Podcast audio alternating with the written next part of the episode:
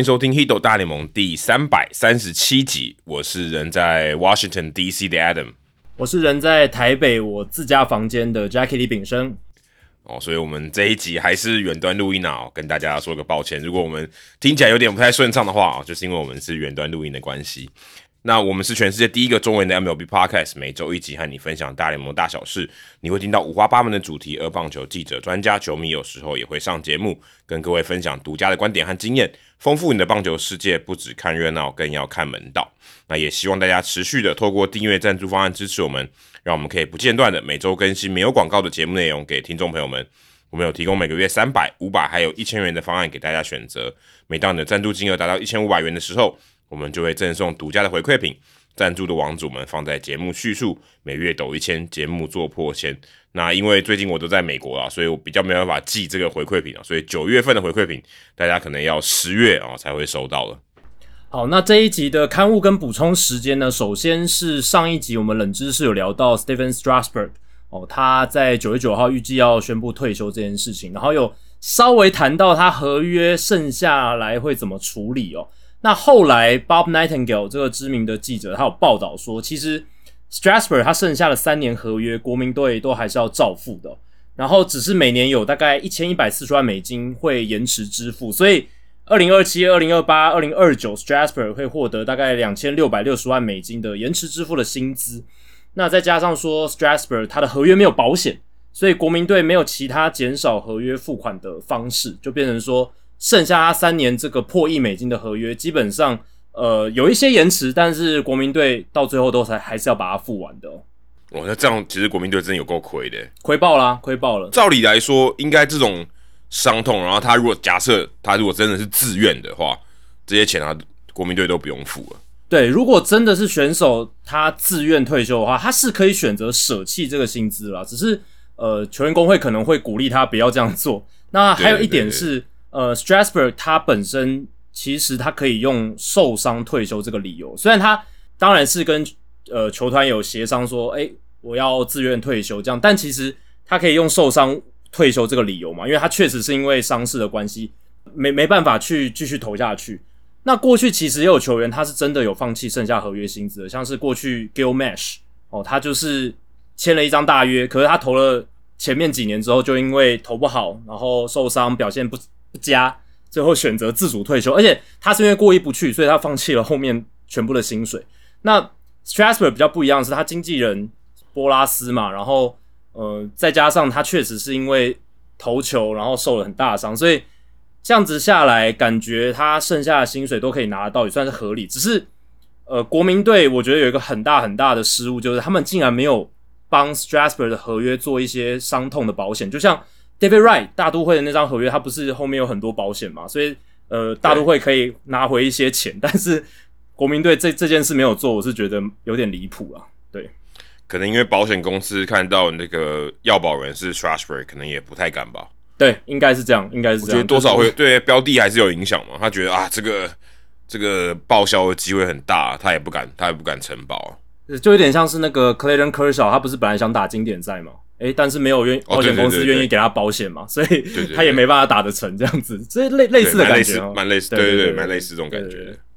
好，那另一个刊物就是我在之前几集讲到。完美九宫格，immaculate grade，我一直把它讲成 immaculate inning。要感谢 T Z Wen 这个听众，我自己都没有发现，Adam 好像也没有发现，对你也没有发现呢，就讲的太顺了吧？因为通常 immaculate 在棒球里面后面会接 inning 嘛，就是完美一局，就是九球三个三振的一局。那我可能不小心讲错，在这边各位致歉哦。是我想讲的，其实都是 immaculate grade，就是完美九宫格那个游戏啦。那也谢谢听众 T Z Wen。而且 immaculate 其实，在英文里面，我觉得很其实蛮少用到的。对对对对对对，通常讲 perfect 嘛，对不对？通常讲 perfect。对，通常 immaculate 你后面我很少，我其实看到日常生活中很少人用这个字，所以通常 immaculate 出来后面一定是接 inning 啊。对对对对对对，它比较书写语的那种感觉啊，比较不是那么口语的一个字，这样比较不是那么口语。好，那接下来是留言时间哦。上个礼拜的 Spotify，我问大家的问题是，其实就是呃，因为上一集我们聊到台湾日嘛。那我就问大家说，诶，如果你有亲身参与在现场，或者是你有在社群媒体上关注这件事，或者是你有透过转播收看今年的大都会台湾日的话，如果有任何反馈还有想法，然后想要留言给劳苦功高的幕后工程 Wen 一些赞声跟鼓励哦，都欢迎大家在我们的社群，然后在我们 Spotify 上面来留言哦。那有三个听众在我们的 Spotify 上面有给予一些回馈哦。那第一个是呃田纳西 Real Muto，他说这一次专程呢来体验台湾日，也是第一次近距离接触到传说中的棒球女孩和台式应援啊。说实话，有被他们的人气给吓到。就我自己而言呢，在比赛中有听到五月天的歌曲，听到五月天的歌的时候，感觉是很亲切的。对对对，他那天有放那个最好的一天。OK，那坐在我旁边有两个台湾女生，从他们的对话中感觉得出来，他们并不是很懂棒球规则，但是也是因为台湾日的活动来到 City Field 大都会的主场来看球哦，所以这样的活动是能够起到推广棒球的效果的。最后。其实我来的时候比较能期待吃到台湾的小吃，但这一次没有哦，有点遗憾呢，没有看到这些台湾的小吃这样子。好，对我记得我有在这边遇到译文啊，就是他在那个前面的座谈会，他也有来跟我打招呼。不过比赛的时候就没有去遇到他了，所以对吧？他有第一，他好像是特地为了台湾乐来到纽约啊，所以对啊，非常感谢他。对，也是我们非常大力支持的听众啊，很多留言的回馈啦，然后很多想法的提供，这样非常感谢译文，也就是田大西 Real Muto。那接下来是 WC Chen，他说我是从台湾的媒体上来关注这一次的大都会台湾日，谢谢 Wayne 每年都这么用心的规划台湾日。不过我觉得很可惜的是，台湾的媒体都把焦点放在呃啦啦队上面了，就乐天女孩的部分。那用大都会加台湾日的关键字去搜寻，几乎都是啦啦队的新闻，曾公啦、卢建章导演啦、呃郭前哲音乐家的篇幅少的让人觉得很惊讶哦，甚至开球的画面，我在许多大众媒体跟自媒体都没有看到。好不容易在《荣荣历险记》这个 YouTube 频道上面看到比较多的过程，虽然理解媒体需要的是流量，但啦啦队。没有把流量扩散到其他的人，就是说其他参与到台湾日的这些其他的工程，他是觉得有点可惜的。对啊，而且那天其实电子媒体或平面媒体，呃，就我所知道的，应该只有中央社跟新唐人电视台有去现场采访，然后剩下都是自媒体这样子。那《荣荣历险记》它就比较是用记录的方式在记录台湾日，他现在其实人在我旁边，对，所以我现在要讲一点好他的好话。那对啊，其他的像台南 Josh 或是像那个方长勇啊，他们比较多是访问啦什么的，然后呃比较少有这个记录开球本身的过程这样子。所以我其实后来知道，呃，其实球迷都找不太到开球的影片，我也是觉得还蛮还蛮意外的。因为当下我其实是拍照啊，所以我没有我手上是没有影片，但是我是觉得蛮意外，就是呃后来真功开球这个过程，呃。都没有人去讨论啊，是比较可惜。当然，对啊，开球就是一一小段嘛，可能就几秒钟的事情，可是也没有人说，哎，那个真宫到底跟兰兰讲了什么，然后兰兰和真宫都笑出来这样子。那这个虽然是一个小插曲，但是也都没有人去去报道这样了，对啊。当然，这边也帮 WC 城来解惑一下，其实因为你看到那个那些稿件，呃，绝大多数都是可能是乐天桃园他们发的新闻稿啊。那还有就是中央是他们的稿件，他们其他媒体可以引用这样子，所以的确来源很有限，所以你看到的内容都蛮单一的，这个是很正常。只是觉得说，呃，当天去采访的台湾的媒体哦是蛮少的，就以我以前去采访台湾的经验，那天是真的比较少啊。但是球迷反而是比较多的啊，所以这个也是，呃就事实就真的就是这样。对啊，而且如果很多台湾人想要找。影片的话，通常都会去可能大第一个想到了，或者大联盟官网什么，因为这是大联盟比赛嘛。哦，但其实我们之前有提到，呃，因为一些因素的关系，这些活动的东西不在转播单位 Peacock 他们就是 NBC 他们的这个拍摄的范围里面哦，所以你要找任何的 highlight 是完全找不到的这样子。对，这也是比较可惜的地，我我是觉得比较可惜的地方啊。对，好，那接下来是郭天祥 Francisco Core 嘛。那他留言，他说：“身为连续四年参与台湾日的纽约乡民，我真的是铁粉了。”哎，其实这个说法有点错误哦。二零二零年他肯定没有参与。OK，对，但就是有办的四年啦，有办了四年，他连续都有参与这样子。他说：“想跟 Wen 说一声辛苦了，今年的活动办得非常成功，而且靠着大谷祥平的加持之下，许多本来不看棒球的朋友呢，也踏入了大联盟的球场。”不过身旁朋友有些反馈，关于今年的台湾元素可能有一点少哦，就是刚才田纳西 Real 没有木头也有讲嘛，就是诶没有看到台湾小吃啊，这一点可能也是有关联的。他说以往换局的时候会播一些介绍台湾的影片啦，或者播一些中文的歌曲啦，以及乐天女孩应援的区域，并不是大部分购买台湾日套票的区域，实属有点可惜。不过瑕不掩瑜，感谢台湾日，让我们这些海外的台湾人有团结在一起的感觉。对，呃，台湾的影片，据我所知，就是原本这个曾公跟蔡总统有拍一段影片，但是那个影片最后是因为一些因素啊，就不用多讲了，就是他就是没有播出这样子嗯嗯。那中文歌曲刚刚有提到啊，五月天的有播啊，最好的一天。对，然后那个乐天女孩他们在二局结束的时候也有一个算应援啊，就是有算是一个嗯，算什么局间的一个表演，然后是在三垒的大告上面啊，就跟台湾的是一样的。对。但是台湾的表演通常不是在局间嘛，就在打席中间，所以呃还是有给大家感受到台湾的这种加油的方式，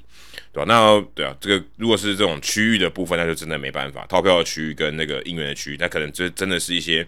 呃球队规划的一些安排了，所以这个的确是比较难一点。那食物的部分，我记得之前有啊，那现在现在就是这个这方面都没有。然后外面这个就是球场外面有一些活动。那今年也稍微比较少一点，可能大家都去看乐天女孩去表演。那你要有这种食物啊，或是小吃贩卖的部分啊，今年就没有。那对啊，我就想说，如果未来的台湾日可能呃不晓得有没有这种厂商哦，可以说诶进场大家都可以免费拿一杯珍珠奶茶啊，这个可能对于很多这个球迷他们可能就会觉得还蛮新鲜的。这个应该也是，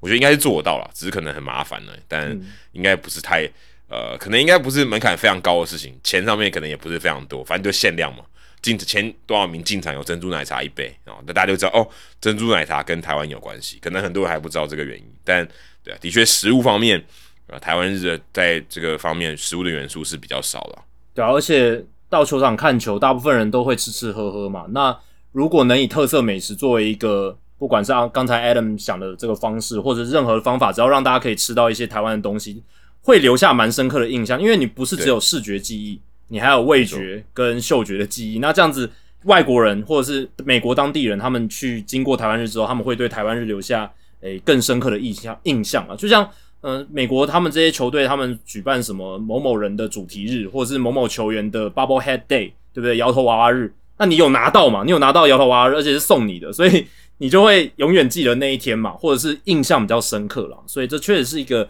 可以考虑的方案呢？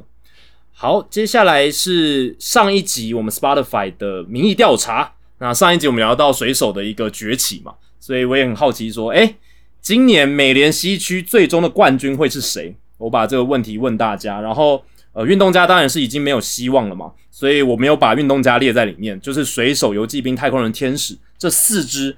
在我问大家问题的时候，数学上都还有可能。来抢到美西冠军的这四支球队，好，投票结果我们在这个呃 Spotify 上面有收到一百五十八张票，那有百分之四十四点三，七十张票是投给了水手，所以嗯，大家感觉都还算蛮看好水手的。虽然水手是在七月份才这样子整个爆发出来，但可能有点近时偏误吧。大家如果有看思维误判的话，就是近期表现好，然后可能大家觉得哎后市看涨哦还不错哦，这个现在情势正好这样子。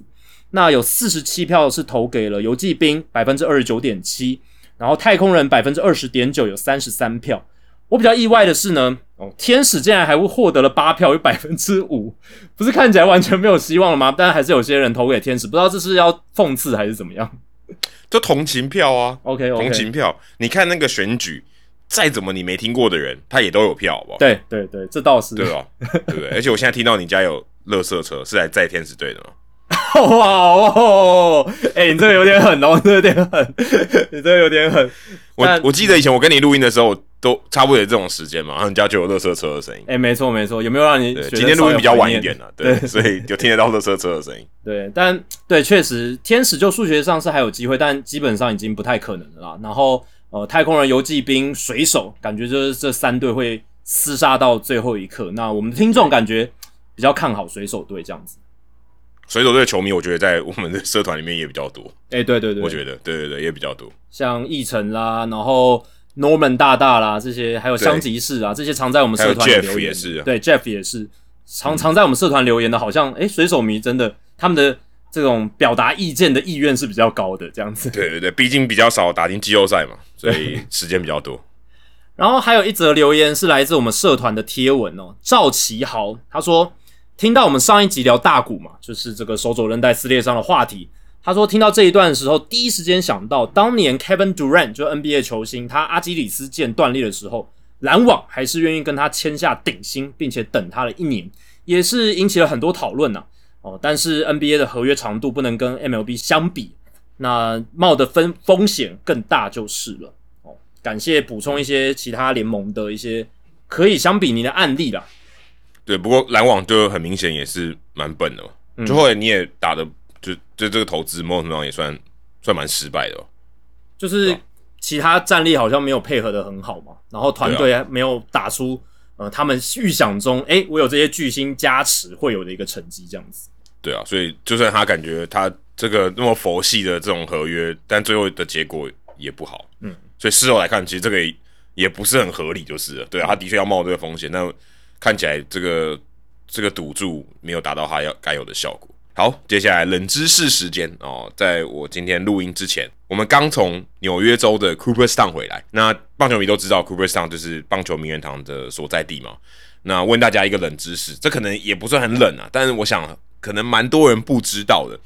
我其实其实我觉得很多美国棒球迷他们也不知道啊，这应该很多人不知道为什么棒球名人堂会选在纽约州的 Cooperstown？我跟大家先把这个 Cooperstown 大概跟大家做一个简介。Cooperstown 离纽约大概要四到五个小时的车程，嗯，然后呢，中文里面有说鸟不生蛋的地方，它就是鸟不生蛋的地方。啊。那真的，它虽然叫个 town 嘛，可它的市它的这个 downtown 就是它的最热闹的繁华的一条街，大概就是两百公尺左右。非常非常短，非常非常短，甚至呃呃台大对面那个公馆的那个商圈都远比库贝商可能大个十倍哦之类的。它就是个很小很小的地方，小镇对。这样子，嗯，真的是非常非常小的小镇。就是说真，它如果没有棒球名人堂，它就是跟其他的小镇一模一样的地方啊。说真，它没有什么特别。那为什么棒球名人堂要选在这里呢？啊，请大家如果你知道的话，我可以想一下；如果不知道的话，哦，你可以等我们节目最后面的解答了。对这个我是知道了，所以留给大家猜。但这个如果你有看过那个 Ken Burns 的棒球纪录片的话，baseball 纪录片的话，它里面也有讲到，就是对，所以呃，这个就是如果你对于一些大联盟比较早期的历史有兴趣，应该都会涉猎到。毕竟棒球名人堂这么有名的一个机构，而且在一九三零年代就已经成立了，这样也是一绝对是全世界最早的一个棒球名人堂。我 J T 刚刚已经给大家提示了，这跟历史有关。有啊，有对，有有有，对对，因为有很多因素嘛，历史这其实是跟历史有关，没错，这跟历史有关。好，那我们在主节目之后呢，我们来公布答案，那大家就不要爆雷啦。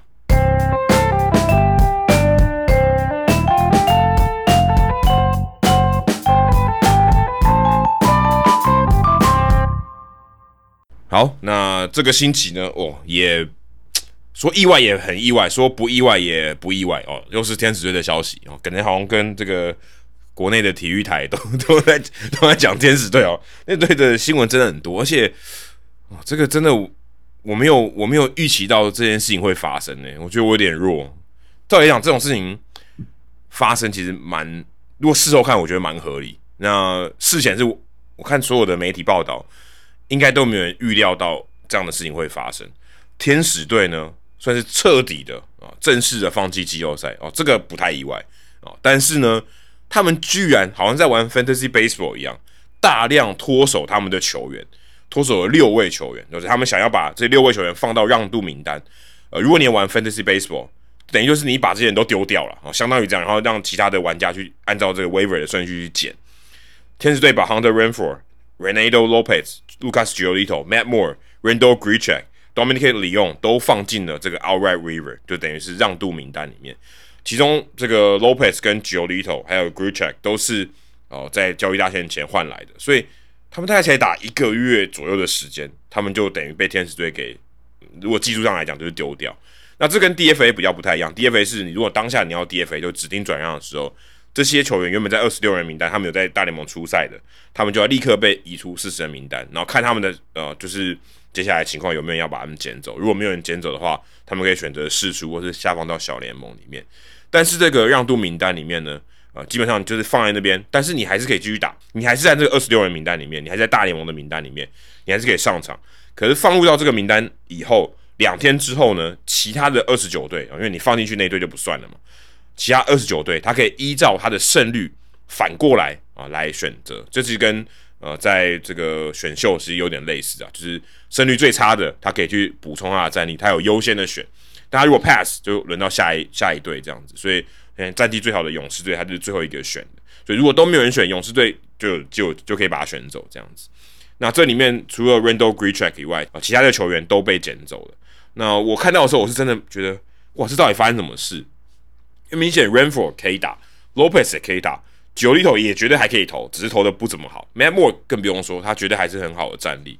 那想说，哇，天使队真的是大甩卖。以前就算看到这个球队如果放弃了。他们还是默默的把九月份给九月份给打完，然后就剩下可能 maybe 二十几场、三十场，还是把它默默打完。第一次看到把这么多人放入到让让渡名单。那说到让渡名单，其实大家呃，大家应该都有听过嘛。那以前可能不会觉得说，哎，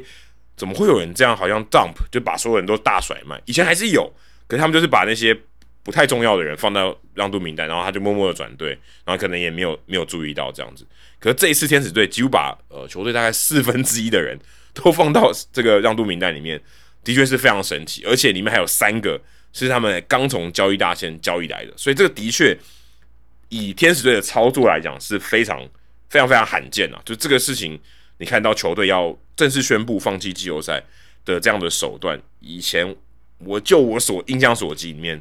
我是没有看过有人像天使队这样做的。对啊，就是其实在这个九月之前的让渡名单的操作，在过去都有一些案例了。那只是比较少球队像天使队这样一次六个人，而且这六个人都算是正宗的集战力，都是可以贡献的球员。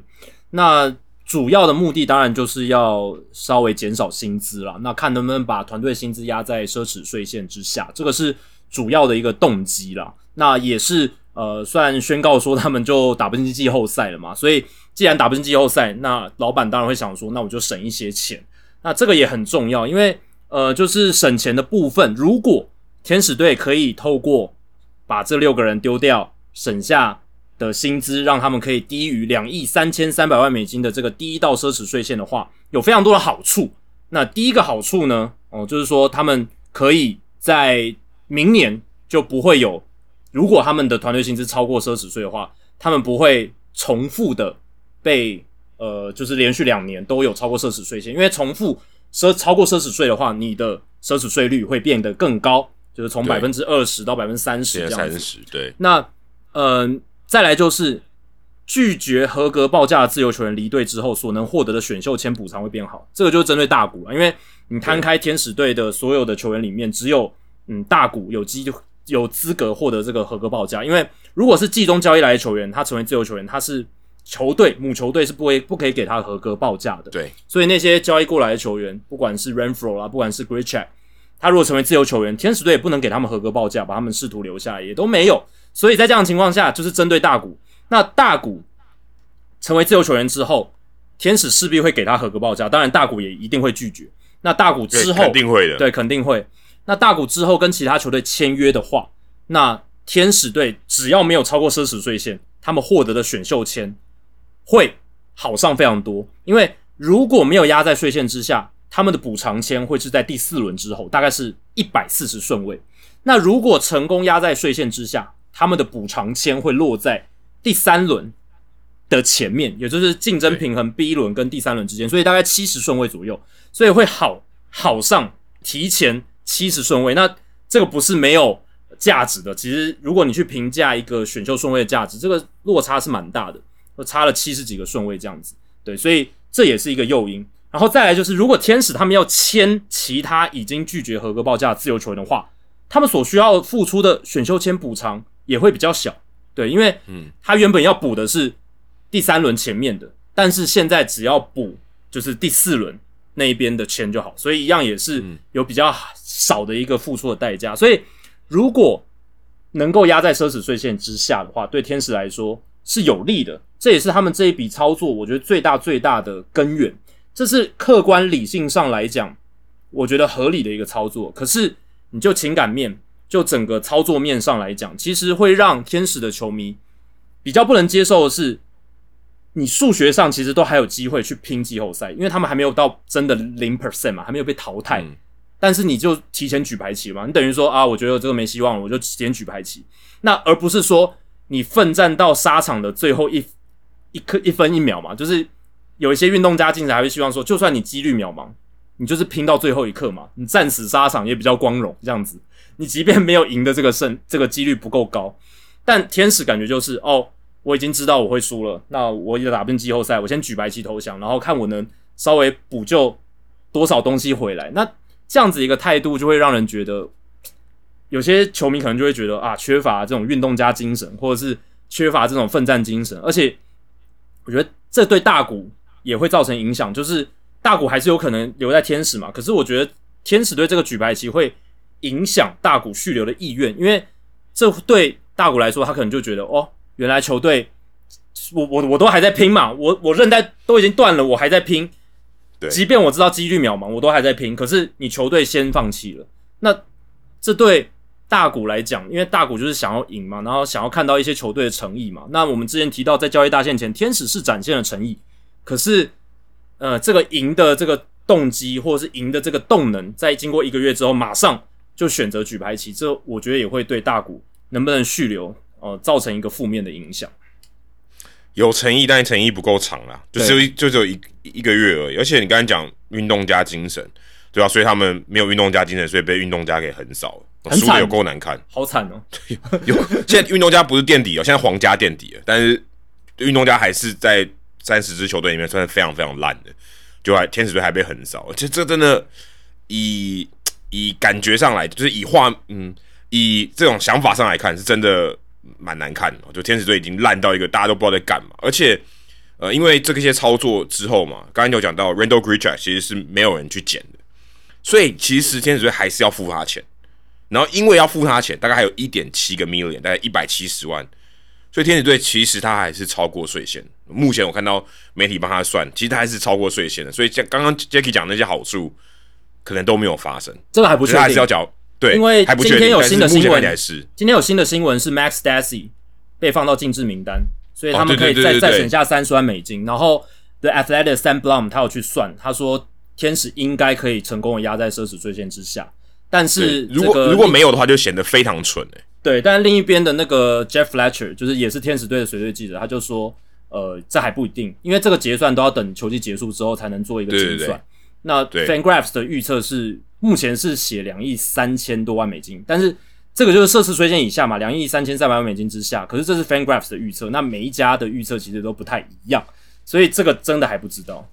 对，所以如果因为 g r i c h a r d 没有人减，因为 g r i c h a r d 减的话，应该就是稳稳的，就是在奢侈税线下，但目前没有。然后你刚讲 Stacy 的，我也是刚刚早上起来才看到的。所以如果这 这件事情呃真的没有。这个天使队没有如没有这，如果这件事情没有如天使队打的如意算盘的话，我那会非常难看。就是你里子输了，面子也输了，就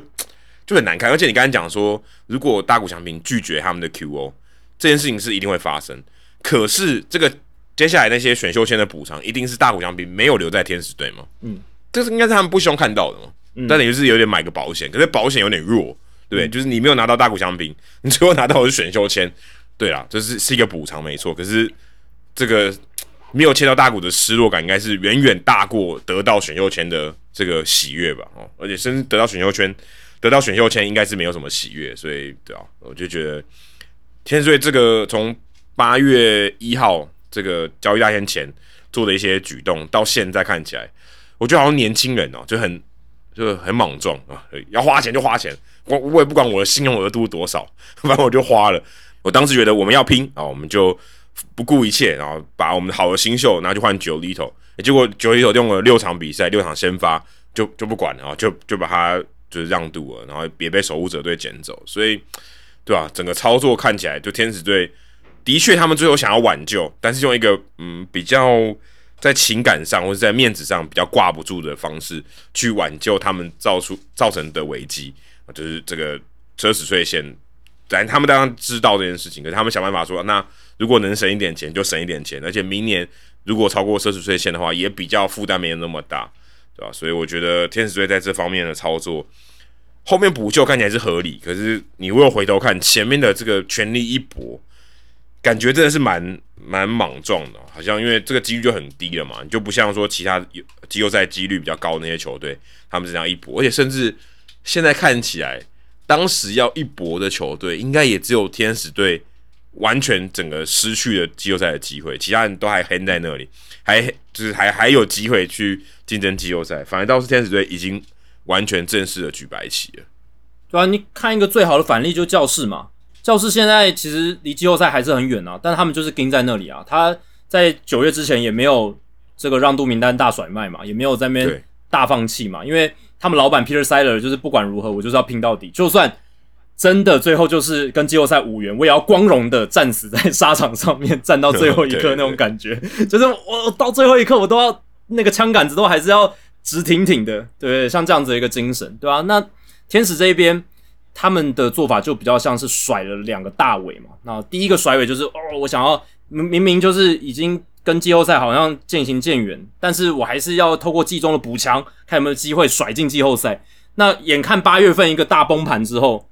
要及时的来挽救一些失去的东西，所以。呃，可能就是挽救这个薪资的部分了，所以嗯再甩一个尾，哦，这个尾也是甩的非常非常大，有神龙摆尾的感觉。只是这个不算神龙啊，因为天使就是已经坠落的天使嘛，对吧？那其实他们总共省下来钱，如果 g r e c h e k 有被减的话，大概是七百四十万美金左右，就是这些六名球员他剩下最后一个月的薪水，因为就是这一个月他不会再如果被捡走，就是不会在天使嘛。那让渡名单运作就是捡走。这一个球员的球队，他要承接他的合约，对，剩下的薪水这样子，对，所以 g r e e c h a c k 刚才 Adam 有讲，这个没有被减，其实有点出乎意料，因为他在这个让渡名单正在作业的当中，就那四十八小时，大家可以去 claim 他，去去捡他的时候，其实他打的还不错，他打的还算蛮好的。我那时候跟子轩老师播到一场，他打的还蛮好，还打了至少两支以上长打。我们那时候就说，哎，这是一个蛮好的一个面试哦，有点那种 try out 的感觉，给那些。诶，可能有兴趣的球队，感觉是可以对他来捡捡看啦，因为他打的还不错。结果最后没有，对吧？那嗯，要不是有今天 Max Dassy，因为他可能家人有一些身体健康的因素哦，他决定说他剩下的时间可能就不回到球队，所以被放到禁制名单，这帮天使队省了一点钱。那如果没有这个的话，可能天使真的就是会在奢侈税线之上，对啊。那嗯。有 Max Dassy 这个事情，也不确定他们是不是真的压能压在奢奢侈税线之下。那如果没有的话，就像 Adam 讲的，是比较比较离谱的，就是或者是说比较难堪的，真的是很难堪，就是呃里外都输的这样子的一个感觉，这样子。那其实我是觉得天使队这样子做，其实就客观上面理性层面来讲，还算是合理了。那只是说以前二零一九年以前。嗯，我们还有所谓的让渡名单交易嘛？因为以前的运作方式就是你放到让渡名单，那如果有球队捡，你不想要丢，你还可以回收，这是一个可以回收让渡名单。然后后来，对对对，对，然后如果你要交易的话，你还可以交易嘛？就是有人 claim，然后你可以跟他交易，但现在都不行了，就是交易大限之后，你要做任何交易都不行。所以这个让渡名单等于就是你就是等别人捡哦，然后如果捡的话就是省钱。对，那如果别人没有捡，像 Great Check 这样，你就要把它回收回来，因为 Great Check。他年资满五年了，大联盟年资满五年，他可以拒绝下放到小联盟，所以你想把他下放到小联盟也没办法，他当然会想留在大联盟继续领他的薪水嘛，对吧？那如果是张玉成那样满三年年资但不到五年年资的，你可以拒绝通过让渡名单之后的下放小联盟，可是你拒绝之后，你成为自由球员，你剩下的钱你是拿不到的，拿不到的，有这样子的一个差别在。那天使队，所以他们这样做的着眼完全就是要省钱，要把剩下这一个月薪资。呃，去把它省掉，这样子，对，所以，嗯，在这样情况之下呢，我想，嗯，天使他们当然也做出了一个很明确的决定了嘛，对吧？就是剩下这个赛季就走完，剩剩下的赛剩下赛季就把它走完，然后，呃，看大股吧，对，就是卖大股票，因为有些人问说，诶，为什么大股没有被放到让渡名单？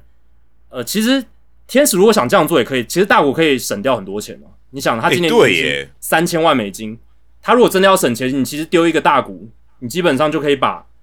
这个奢侈税线完全的避掉了，对不对？因为其实你不讲我这个，我我觉得这蛮有道理的。对啊，因为你丢掉的话，你你大股六分之一的薪资大概就五百万美金吧，对对吧？一个人就五百万剩下的薪资了，对啊，所以如老实讲，他们其实让渡掉大股的话，他们可以省掉的钱，呃，是非常多的哦。只是说，他如果真的让渡掉的话，他就没办法拿那个选秀签的补偿嘛，因为他就没办法开 QO，就是合格报价这件事情。那还有一点就是，你剩下这个最后一个月的主场赛事，你没办法用大股来号召来卖票，就是可能观众进场人次啦，或者是你的商业价值会呃在最后一个月掉很多。虽然很短期啦，但是我想。这个可能是天使，他还保留保守一个最后的底线吧，就是没有做到说那么绝。因为如果真的要做到最绝，你就是把大股也让渡掉嘛，一定有人捡他嘛，对不对？嗯，而且会很轰动嘛。但是对于天使队的球队形象，会是一拳超级大的重击。对，就是这样。反正没关系，他就是要活着，活着被重击我也 OK。因为而且你刚刚讲大股，我觉得最。嗯，除了省心之外，我觉得最合理就是因为他只就是这一年了嘛，他就剩下最后几个月，最后一个月，所以就跟其他刚刚讲的六名球员都一样，就是他们今年打完这个球季都是自由球员，所以他们放掉是非常合理的。那而且我想到还有一个可能原因是因为，因为他毕竟还有留下一个月嘛，那呃，天使队应该还是唯一一个可以跟他接触谈延长合约的球队啊。嗯，我觉得这个可能现在是其他二球队完全做不到的事情嘛。那如果他有办法。现在看起来很难啊！我觉得现在看起来很难，情感面上把他留住，当然还是要给他一个非常非常大的合约，但至少他现在还保有这个特权。那我觉得这个还蛮重要，这个可能很有价值，因为其他球队是没办法买到这个特权。那他如果可以在他真的投身自由球员市场之前啊，去跟他谈谈好一个延长合约的话，那这可能是天使队或天使队球迷可能最希望看到的事情。但这个难度也蛮高的哦，我们也谈论过很多次，但目前他还至少保有。这最后一次的希望，嗯，然后也有些人讨论到说，为什么会是诶不止天使嘛，还有这个老虎、白袜、大都会、洋基都有让渡嘛，就是老虎让渡了 Jose Cisnero，白袜队让渡了 Mike Clevenger，大都会让渡了 Carlos Carrasco，洋基队让渡了 Harrison Bader。诶，为什么都是在这个八月二十九号这一天来做一个把这些球员放到让渡名单的动作？其实有几点呢，这个时机点可以讨论，就是第一个就是。因为让渡之后的球员，他到新的球队嘛，那通常会想捡这些球员的球队，都是有季后赛竞争力，然后想要在这些呃球员身上榨出一些价值，而且季后赛可以运用到，这个才才会有这个诱因去捡。那球员如果要能够打季后赛，必须在八三一结束之前，就是九月一号之前被放入该队的四十人的名单才可以。哦，所以这很重要。所以你八二九放进去，那四十八小时过后大概就八三一嘛。所以那个让渡的顺序出来之后，然后分配那些有被减的球员，分配到他被减的这些球队，刚好就是八三一，所以他可以被放入四十人名单，就可以打季后赛。所以这个这个是一个关键点。那再来就是为什么要到拖到八二九？因为你就是要撑到算某种程度上最后一刻嘛，对不对？你你就是要告诉大家说。我是在这个行政作业最后的底线之前，我都还有想要去拼拼看嘛。虽然就我来讲，我觉得天使应该要一路拼到九月底才对得起球迷啊，但是他们没有这样做嘛。但如果你想要省钱，你想要做一些操作的话，这个是最后的死线，所以拖的比较久。各队也对于自己能否有竞竞争这个季后赛竞争力的这个机会会比较清楚，会比较知道自己到底处在什么样的一个位置上，而且。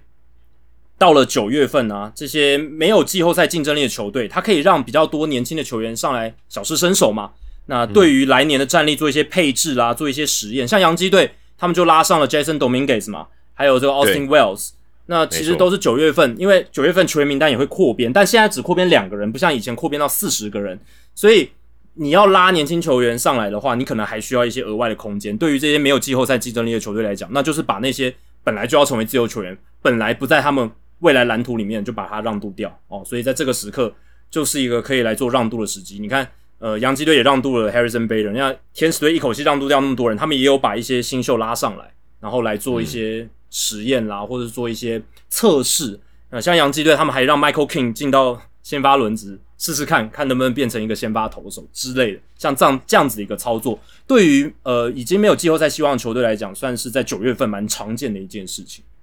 对，就做一些测试啊，一些开箱嘛。嗯，Bader 我看他也很快就被捡走了，被红人队捡走。我看这几个，刚我们讲的这几个人，不是去守护者，就是去红人。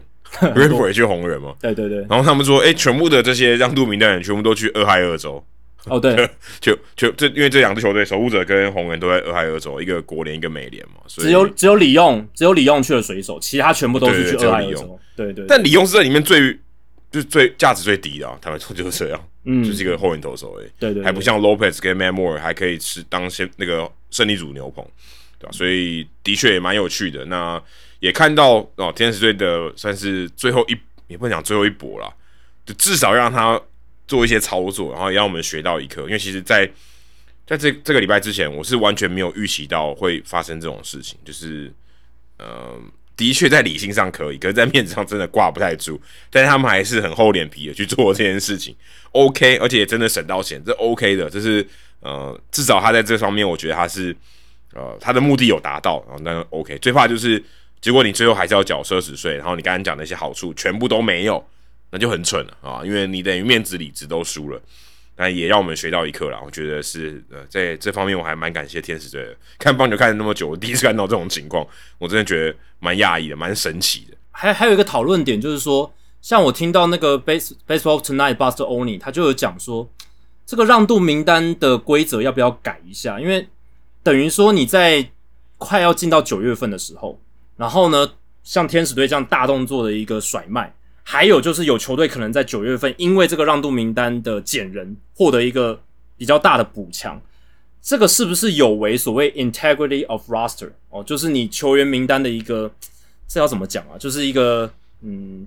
正直，就是你你这个球员名单到底是不是你这支球队？因为我们之前讲过啊，为什么大联盟的交易大限会被提前到七月份比较早？那就是因为一九二零年发生了，就是哇，你到球季很晚，然后。一个大动作的交易，然后变成好像你是大幅度的提升，洋基队大幅度的提升，然后呃获得很大的补强，然后结果你就这样赢了世界大赛，或者是打进季后赛。那对于某一些经营一整年的球队来讲，是不是不太公平？或者是是不是这样子有点太作弊？太嗯，也不能说作弊，它也是正常规则嘛。只是说就是所谓 integrity of roster，是不是这个球员名单在球季尾声大幅的更动，会让大家对这支球队的观感？有很大很大的影响，对。那巴塞欧尼觉得说这样子是不太好，是看是不是要修改规则，比如说，比如说像是季中被交易的球员，你就需要待到球季结束，你不能被放到让渡名单，或者是让渡名单减人，你设一个人数的限制，你只能减 maybe 一到两个人，或者是你能放到让渡名单上人，你只能放一到两个人，而不是说你一次放六个人，嗯，因为他怕的是以后会不会。发生所谓的模仿效应哦，就是有些球队都放上去啊，省队都放上去嘛。我为了省钱嘛，I don't care 我的粉丝，我不怪在乎在意我的球迷，因为我从大联盟中央基金或者是收益分享制度，我可以拿到很多钱嘛，对不对？那那我就直接我就是大甩卖，然后我为了省钱，这样有些小市场球队可能会这样子学坏榜样，这样子有没有这样可能？你觉得这会是一个担心的点吗？我是觉得看到，我觉得看到天使队这样要模仿，我觉得是。不太容易啊，因为你要把人放到让渡名单，你也要有人捡啊。我觉得还是你如果没有人捡，你就是你把二十六个人全部放上去，不见得每一个人都会被捡啊。那你还是你如果真的要省掉二十六个人的钱，是做你是做不到。那你如果把有有这个季后赛帮助的这些球员放在让渡名单，然后你其实还是按照一个反向嘛，所以等于呃比离季后赛比较远的这些球员。这些球队，他有一些优势，所以你真的说你要帮助到那些呃非常有竞争力的球队，或是在边缘的球队，他可能是已经是后半段，可能后三分之一的这些球队，他要捡，他有那个呃顺序捡到这些球员，其实是其实是某种程度上是比较困难的。所以你看到是守护者跟红人，他们相对起来在季后赛这些球队里面是比战绩是稍微差一点点的。所以对啊，那你像如果今天要勇士，或是像水手，或是像呃，这个蓝鸟或是像精英光芒，你要捡到这些人就比较困难，所以你要资助到那些真的很强的球队，然后有点像是好像农场培养一样，好像就把所有的球好球员都让给另外一队啊，这个我觉得是也比较难，而且你也没办法指定嘛，这不并不是交易嘛。你说如果今天我是一个烂队，然后就这个有默契，我说哦，我今天反正打得很烂，我就把它交易，全部这些我的好球员全部交易到某一队，然后你给我少少的。的的钱，或是你给我钱也可以，然后我就赚到。然后现在看起来也这种，就是这个手段是做不到嘛，所以我觉得还可以啊。我觉得，我觉得真的要说到很离谱，然后整队或者说非常多人被一次大甩卖，我就觉得难度蛮高的。就天使队这个做法，其实已经蛮不符合常理的。它是符合道理，可是一般一般球队不会这样做嘛，因为很难看，观感。所以我就觉得，对，就是你 你的脸皮要能厚成这样，那可能。这这个规则就是这样的，你你就是可以操作这些规则，大家觉得很难看，这样，所以我就觉得还好。我觉得他们呃球队的形象也是有价值的，他也不会随便这样这样做。然后如果真的像讲，就像以前马林鱼或是他们真的很烂的时候，他真的也可以这样做啊，但他们都没有这样做。对，他们其实真的是可以把一些球队里面至少有一两个还能打嘛，对吧？还绝对有一两个还能打的，那他们也没有这样做，所以我就觉得应该还不至于啦。而且真的要把。把很多主力球员都放到让让渡名单，其实想想也好像也不太合理哦。就是就是球迷教练可能都不会接受，你这这这来弄我嘛？这个球队就没法打，就是一个三 A 的球队，好像突然你从呃可能从一个礼拜前是天使队，一个礼拜后你就变跟天使队一样烂，嗯，有点像这样。那应该没有人可以接受这件事情吧？除了可能为了要省钱的老板而已。这个这个做法就等于是你把自己的商品弄成蹩脚，然后还要拿出去。卖给你的球迷，像这样子的一个感觉，就是把你的商品弄弄弄得脏脏坏坏的，然后拿出去说：“哎，我用便宜的价格卖给你，甚至没有比较便宜嘛，因为票价还是一样，我就是卖给你这样。”那这样子，你的消费者、你的客顾客一定会生气啊。所以，我我自己的想法其实也是觉得还好啦。我跟那个 ESPN 主播 Carl Ravage，Carl Ravage 他是说，他觉得这个很有趣啊，可以增添话题，有何不可？而且像天使这样子的案例，其其实我是觉得比较极端的。那有些人可能担心说，会不会有小市场球队在交易大限前都不太想交易，就等九月前看能不能在让渡名单上捡好货就好了。诶，这样子我可以省比较多的钱，就可以换像守护者就诶一一下就用几百万美金就拿到三个投手，对，红人也拿到，他们这两支球队都是在交易大限前没什么动作的，然后都在让渡的这个阶段拿到了这些球员。但我是觉得这真的很极端，你要有那一年刚好有像天使队这样子的 player，他愿意一次让渡六个人。这很难嘛？这不一定每年都有嘛？你你不能指望这件事情。对对，而且我会觉得让渡的这个捡人的机制，它本身这个战绩差的球队有优先权可以先捡到这个机制，我觉得已经是避免了一些太夸张的战力失衡的情况。就像 Adam 刚刚讲，勇士啊、道奇啦，你捡不到嘛？因为前面一定会有球队先把它捡走，就是战绩比较差的这些竞争的球队。那对于这些战绩差的竞争的球队，他本来实力上可能就跟战绩比较好的球队有一点落差，那他们能先获得补强，其实我觉得某种程度上也是刺激了这个季后赛球队之间的稍微一些竞争平衡呢。我觉得某种程度上它是一个还算是一个正向的刺激。那我自己是觉得 integrity of roster 这件事情对我来讲并不是那么的重要，我还是觉得你只要拿打得进季后赛，在这个现有的规则之下，即便你是最后一个月才加入，我是觉得也还 OK 啦。他就是。你还是打了一个月嘛，对吧？你只要，除非你，除非你去改那个八三一的死线嘛，你改到什么八一五之类的，就是你要八一五在四十名单，你才能打季后赛。那这这个就不太是问题了嘛，对不对？因为但是就不会有人在让渡名单的时候减了，对不对？就不会有减人了。如果你把这个死线提前的话，但总而言之，我想说的就是，呃，这个球员阵容他是不是在球技很尾声有很大的变化，会不会？影响我对于这支球队之后获得成功的观感，我自己是觉得还好，所以我是觉得这个让渡名单的这个话题，我觉得还不错啊。你看我们在八三一九月一号的时候，我们还能讨论这些东西，呃，有一些新的刺激，一些新的不同的变化，我觉得还不错啦。嗯，像 Walker Bueller 他整季没打，他如果这个季后赛回来，你也不会有这个问题啊，对不对？你说哦，这个季后赛资格不是 Walker Bueller 拿这个争取的，那有差吗？对不对？嗯。我觉得对，我觉得这还好了。那球员本来就本来就来来去去的，我觉得这个这个还可以啊。我我是觉得这个问题不是很大，而且你说这个守护者他也要花钱呐，他也不是免费拿到这些东西啊，他也是有成本的。嗯，对。那只是说这些球员可能相对起来便宜一点，他如果真的拿到很好的，他那个六分之一的薪水也是不少哎。对，也是要花钱啊，也不是说他什么成本都不用付出，什么代价都不用付。还是要啊，所以我觉得这个还好，而且真的就像你刚才讲，这个没办法预期嘛。你怎么知道这些球队要卖的有什么货？你可以捡。对，你叫 Randall Creature，不错啊，他是一个 OK 的球员，是一个可以让你先发的球员。可是也没人捡啊，对吧？也没人捡啊。没错。事实证明就是说，他就算是一个还 OK 的货，他至少是被交易来的嘛，人家认为他是有有这个有战绩冲击力的球员，也没人捡啊，代表他没那么，就代表市场上那些人可能觉得他没那么需要一个左外野手这样子，所以我觉得这个这个可能有点想太多了啦，就是把最后最糟最糟的情况也想想想进去了，可是实际上实物上是就不太可能会发生的，因为大家不会这样做，所以我就觉得蛮对啊，就有点多虑。可是我自己是觉得说。我看到这个消息，嗯，天使队甩卖，我会觉得已经很惊讶了。然后过两天以后，发现这些球员都去了守护者，令我更惊讶。因为守护者其实当时八月三十一号的时候，他们胜率其实低于五成的，是六十四胜七十败，离双城有五场的胜差，五场对，呃，蛮尴尬的。如果你一个月来讲是蛮尴尬，但也不是说追不到。那在我们今天录音的这一天，九月四号，台湾时间九月四号，六十六胜七十一败。还是低于五成嘛，嗯，因为六这个中间也没有六天，也不是每一天拿一胜就可以逼近五成，六十六胜七十一败，而且跟跟双城队还是五场的胜差，并没有拉近，外卡完全没有机会，十点五场，那你就想说守护者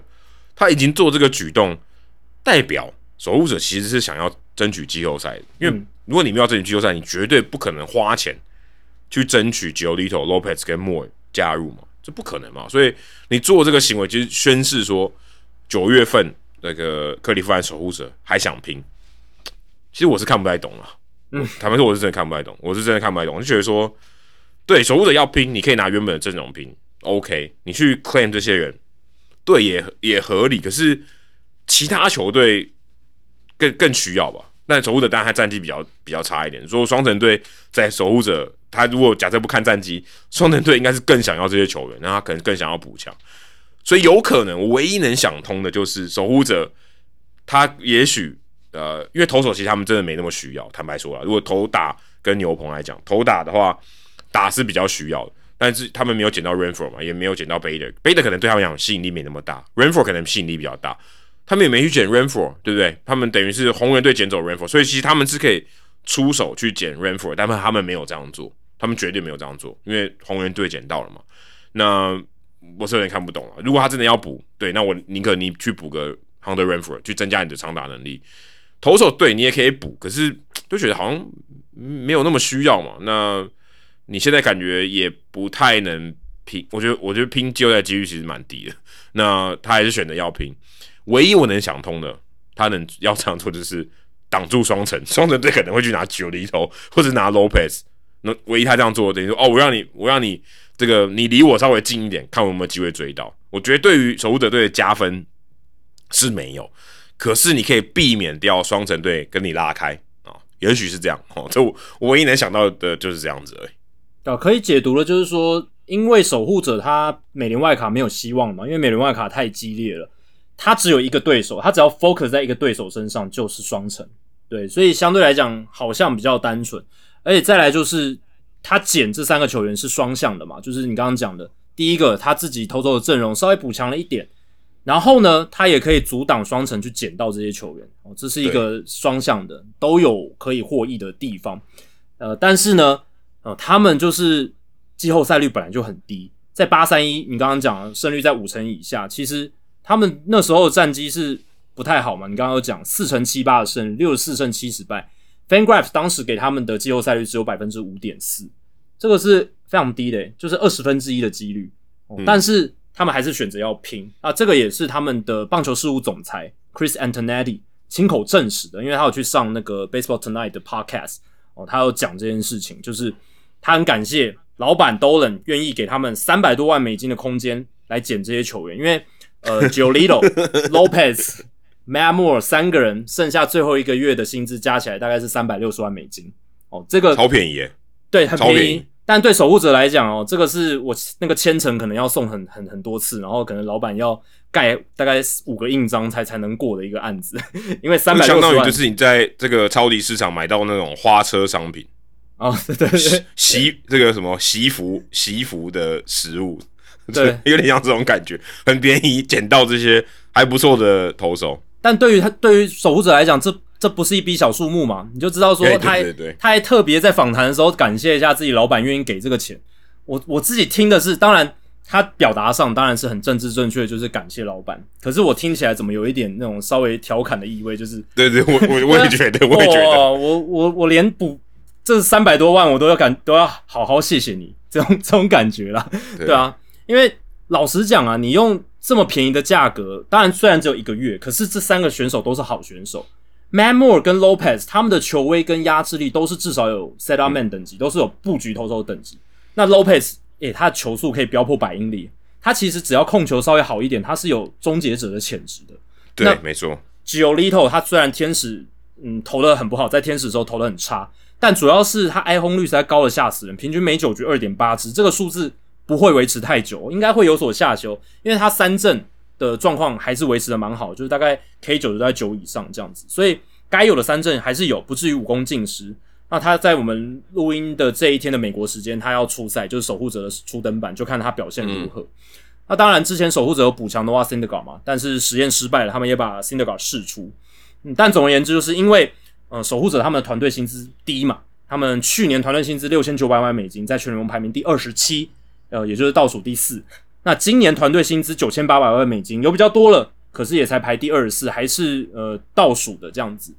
在这样情况下，哎，还必须经经过 Dolan 的同意才能够去嗯减这些人。那我会觉得我跟 Adam 有一样的疑问，就是呃为什么不减野手，而是要减投手？因为你摊开他们的投打的数据榜，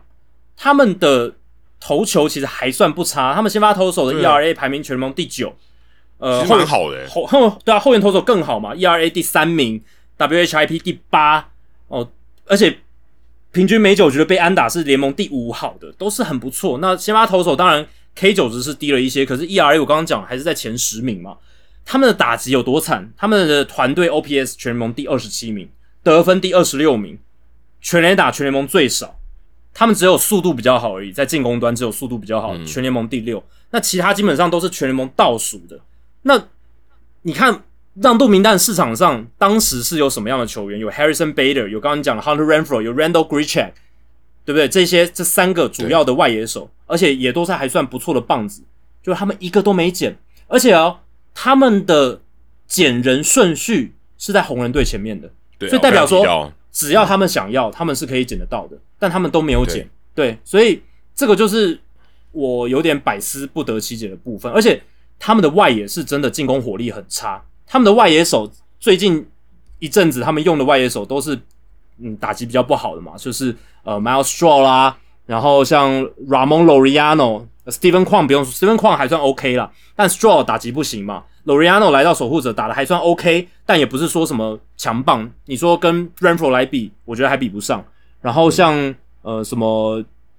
Will Brennan 打的也不好，就是 OPS Plus 都是在一百以下的。所以在这样的情况之下，我就觉得。他应该要补打击，而且这么便宜的棒子，然后让你去补，然后你要想拼季后赛的话，你就都减嘛。那可能是在猜啦，哦，可能他们这个让渡能够承接合约的钱，Dolan 还是有给一个限制，可能不可能超过四百万呃之类的。然后最后他们还是可能把这个优先权放在投手身上。可是就算我只有四百万的话，我也是把优对啊，我我也选外野手啊，为什么会选投手呢？因为老而且 Shan Bieber 快要回来，嗯，九月底会回，当然可能有点慢的啦。他现在开始牛棚里面各种球种都开始用，还没面对打者，确实可能要花一点时间。可是你说 Tanner Bibee、Gavin Williams 都投的还不错，那 Xavier Curry 啊，最近也投的还 OK，Logan Allen 等等，大部分都是菜鸟，没错，经验值真的很差。可是我会觉得比起投手，他们真的更需要的是打线，补打线的边际效益。可能会是最大的，对，所以这个确实是让我有一点摸不着头绪的部分。如果真的守护者打进季后赛就超车双城，那真的看起来就是一个神操作。嗯，那现在看起来就是大家都都摸不着头绪。我跟你其实都想不太通，我就觉得我看到说，而且一次减三个人，你还不减一个？哎，代表其实你还是蛮想拼的。你如果捡一个都哦，没关系，这个整个九里头试试看，试试手气。其实你单捡 Rainfall，我都觉得已经。嗯，我觉得如果你要捡，你一定要捡的情况下，捡 Rainfall 我觉得还合理一点。嗯，如果我是守护者，我根本不捡，好不好？对我来讲，我没有什么，我没有什么积极努力去拼的这个诱因嘛，我觉得没有。我我是觉得没有。我觉得能合理解释的就是，因为现在季后赛的这个队数比较多嘛，然后呃，你看连呃双城队战绩也不是那么好，但是他们因为是美联中区，我觉得这个美联中区比较薄弱是一个最大最大的因素，就是让他们觉得自己还有一定程度的机会这样子。然后只用追一个人而已，对对，只用追一队而已。然后还有一个我在猜想有可能的因素是，呃，今年可能是 Terry Francona 执教生涯的最后一季，因为呃他在跟道奇的系列赛开始之前接受记者访问的时候，已经六十四岁的 Francona 虽然没有把话说死，但是他基本上就是讲说，哦，我现在觉得自己很老哦，而而且觉得真的这几年下来动手术啦那些伤，他在二零二零二零二一年都有因为呃身上的一些病痛的关系。暂时离开球队嘛，当时还有其他人站代总教练，所以他在受访的时候就说：“哦，他觉得很老，然后觉得身体被 beat up，就是觉得身身体现在已经有点撑不住，饱受摧残，饱受摧残。”对，那今年球季结束之后，我在猜他可能会离开总教练职务，有可能就退休了。所以在这样情况下，有可能不管是呃棒球事务总裁 Antonetti 或者是总管 Mike Chernoff，其实他们这三个人感情非常好，Chernoff、Antonetti 跟 Francona。他们常常就会一起交流、一起对话。那我会觉得守护者基本上他们可能就是希望在 Francona 这执教最后一年，最后再拼看看啊，再给他一个 Last Hurrah、Last Dance，看能不能再拼一次季后赛，看能不能 Francona 再打进一次季后赛。因为现在守护者基本上他就是把要不要留在球队，或是要不要退休的决定权完全交给 Francona 自己，因为他们其实也不会预设说，哎。我接下来就是要跟他签延长约，也不会，因为他知道 Francona 可能随时都会决定退休，但他们其实也很希望 Francona 可以继续带，所以基本上现在 Francona 有绝对的一个主导权。但是在那一次的访谈之后，大家都在猜，有可能是 Francona 最后一季，所以我在想，会不会是因为这样，增加了守护者，他们在最后，即便今年季后赛率这么低的情况下，还想要哦放手一搏的一个动机啊？所以等于是 Antonetti 跟 Dolan 花了三百六十万。送他一个鉴别也算鉴别礼物，有可能呢，我觉得有可能。对，那干嘛不补 Rainford？对啊，为什么不补 Bader？Bader 也很好啊，Bader 打击也不算差嘛，对不对？对，如果你跟如果你防守加打击，应该是比 Miles Straw 还好很多。哦，Straw 那个打击真的不能看啊。对啊，但是他但是也许他们这个防守功力伯仲之间，Loriano 可能也还不错。对，但是 Bader 至少能打，绝对比 Miles Straw 能打。他们是不是觉得说，哎，Josh Naylor 最近伤愈归队嘛？从这个腹斜肌拉伤休了一个月之后回来，Josh Naylor 是他们打线最好的打者，OPS Plus 一百三十三。可是 Josh Naylor 一个人还不够啊！你看，对啊，今年 Under 他甚至把 Josh Bell 都交易掉了。哦，对啊，你还少了这个 Josh Bell 这个棒子嘛？然后，呃，Under Jimenez 今年打的不是很好，Jose Ramirez 也呃，并不是到 MVP 等级的身手。当然，有可能是因为。他打线后面缺少对他的保护，所以他能打到的好球也不够多。Naylor 回来绝对是有改善，可是这个补的还不够啊！而且他们三个补进来的人有两个是强力后援投手，那后援投手其实老实讲是他们呃最不需要补强的一环嘛。我们刚刚讲就是他们的后援牛棚其实数据上是还不错的，而且他们自己就是蛮会去培养这种默默无名或者是年轻选手，把他培养成好的牛棚投手的球队。他们本来就有。Eli Morgan、Nick Sandling、Sam Hedges、Trevor Stephen 这几个，还有当然终结者 Emmanuel Clase 这几个不错的后援投手，但是他们补来了两个呃 Lopez 跟 Moore，当然是很好，但我觉得比较有点像锦上添花，而不是去雪中送炭他们的打线，我觉得这是比较可惜的部分。对啊，真的是天使队跟守护者队都让我们有点看不太懂啊这些。如果你真的以逻辑层面去看哦，是真的看不太懂。所以你撇除掉逻辑，那就是情感层面。情感层面可能就稍微哦可以解释一点。不过说到情感层面，如果你的支持的球队拿下世界大赛冠军，然后这个是裁判决定的，你会不会觉得很干？我会觉得我会觉得蛮干。如果是什么再见投手这个投球时钟为例，我应该觉得这到底要到底要怎么庆祝？好像有点像再见投手犯规嘛，就是。这个这个情况很怪，你如果是最后一个是三振哦，你三振对手然后拿到冠军，或是你是一个再见安打拿到冠军，或再见出局数，你都可以那种这种很欢呼嘛，然后全部人冲到场上然后庆祝冠军。可如果最后这个季后赛是这个裁判说哦投球时钟为例，然后大家都有点莫名其妙，个一两秒，然后再开始庆祝，呃，我光想这个画面，我就替这个呃当下转播的这些主播球评，我就捏一把冷汗，我到底要讲什么？到到底是要很激动啊，这个投球中为例，这个某某队拿到世界大赛冠军，这好像很奇怪，就是有点莫名。然后最近这个我们之前担心说，这个季后赛投球时钟要不要呃改制啊？不管是怎么改，或是甚至在某些情况下取消投球时钟，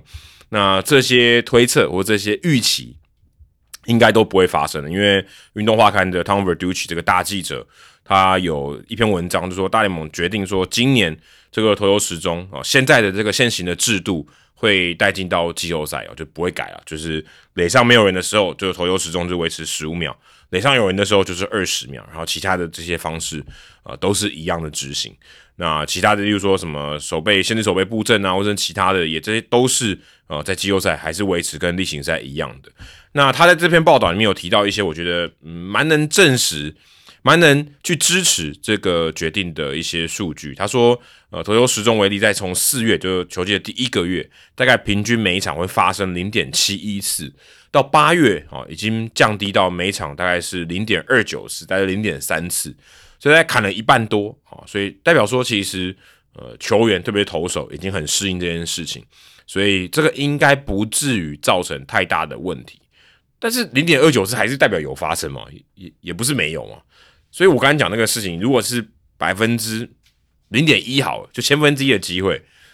感觉上还是会发生啊，还是很可怕啊。这跟你打再见满贯全垒打的几率差不多嘛。那那我只有发生这种事情，大联盟你说在画面上或在整个氛围上，就觉得这个好像不太合理吧？好像再见投手犯规，你就觉得哇，如果是因为再见投手犯规啊，假设没有这个投球时钟之前，在一投犯规赢得世界大，对方让对方赢得世界大赛。好像也是怪怪的啊，对我来讲，我觉得就是怪怪。那我们之前说，如果可以撇除掉这些，就把投球时投球时钟拿掉，或许会好一点。但现在看起来，我们的预测或我们的期望不会发生啊，就是至少我啦，投球时钟这件事情在季后赛哦，无论如何还是会持，还是会维持例行赛的这个情况。对啊，至少今年不会嘛，至少今年不会改制嘛。那未来还很难说，只是大联盟现在决定就是。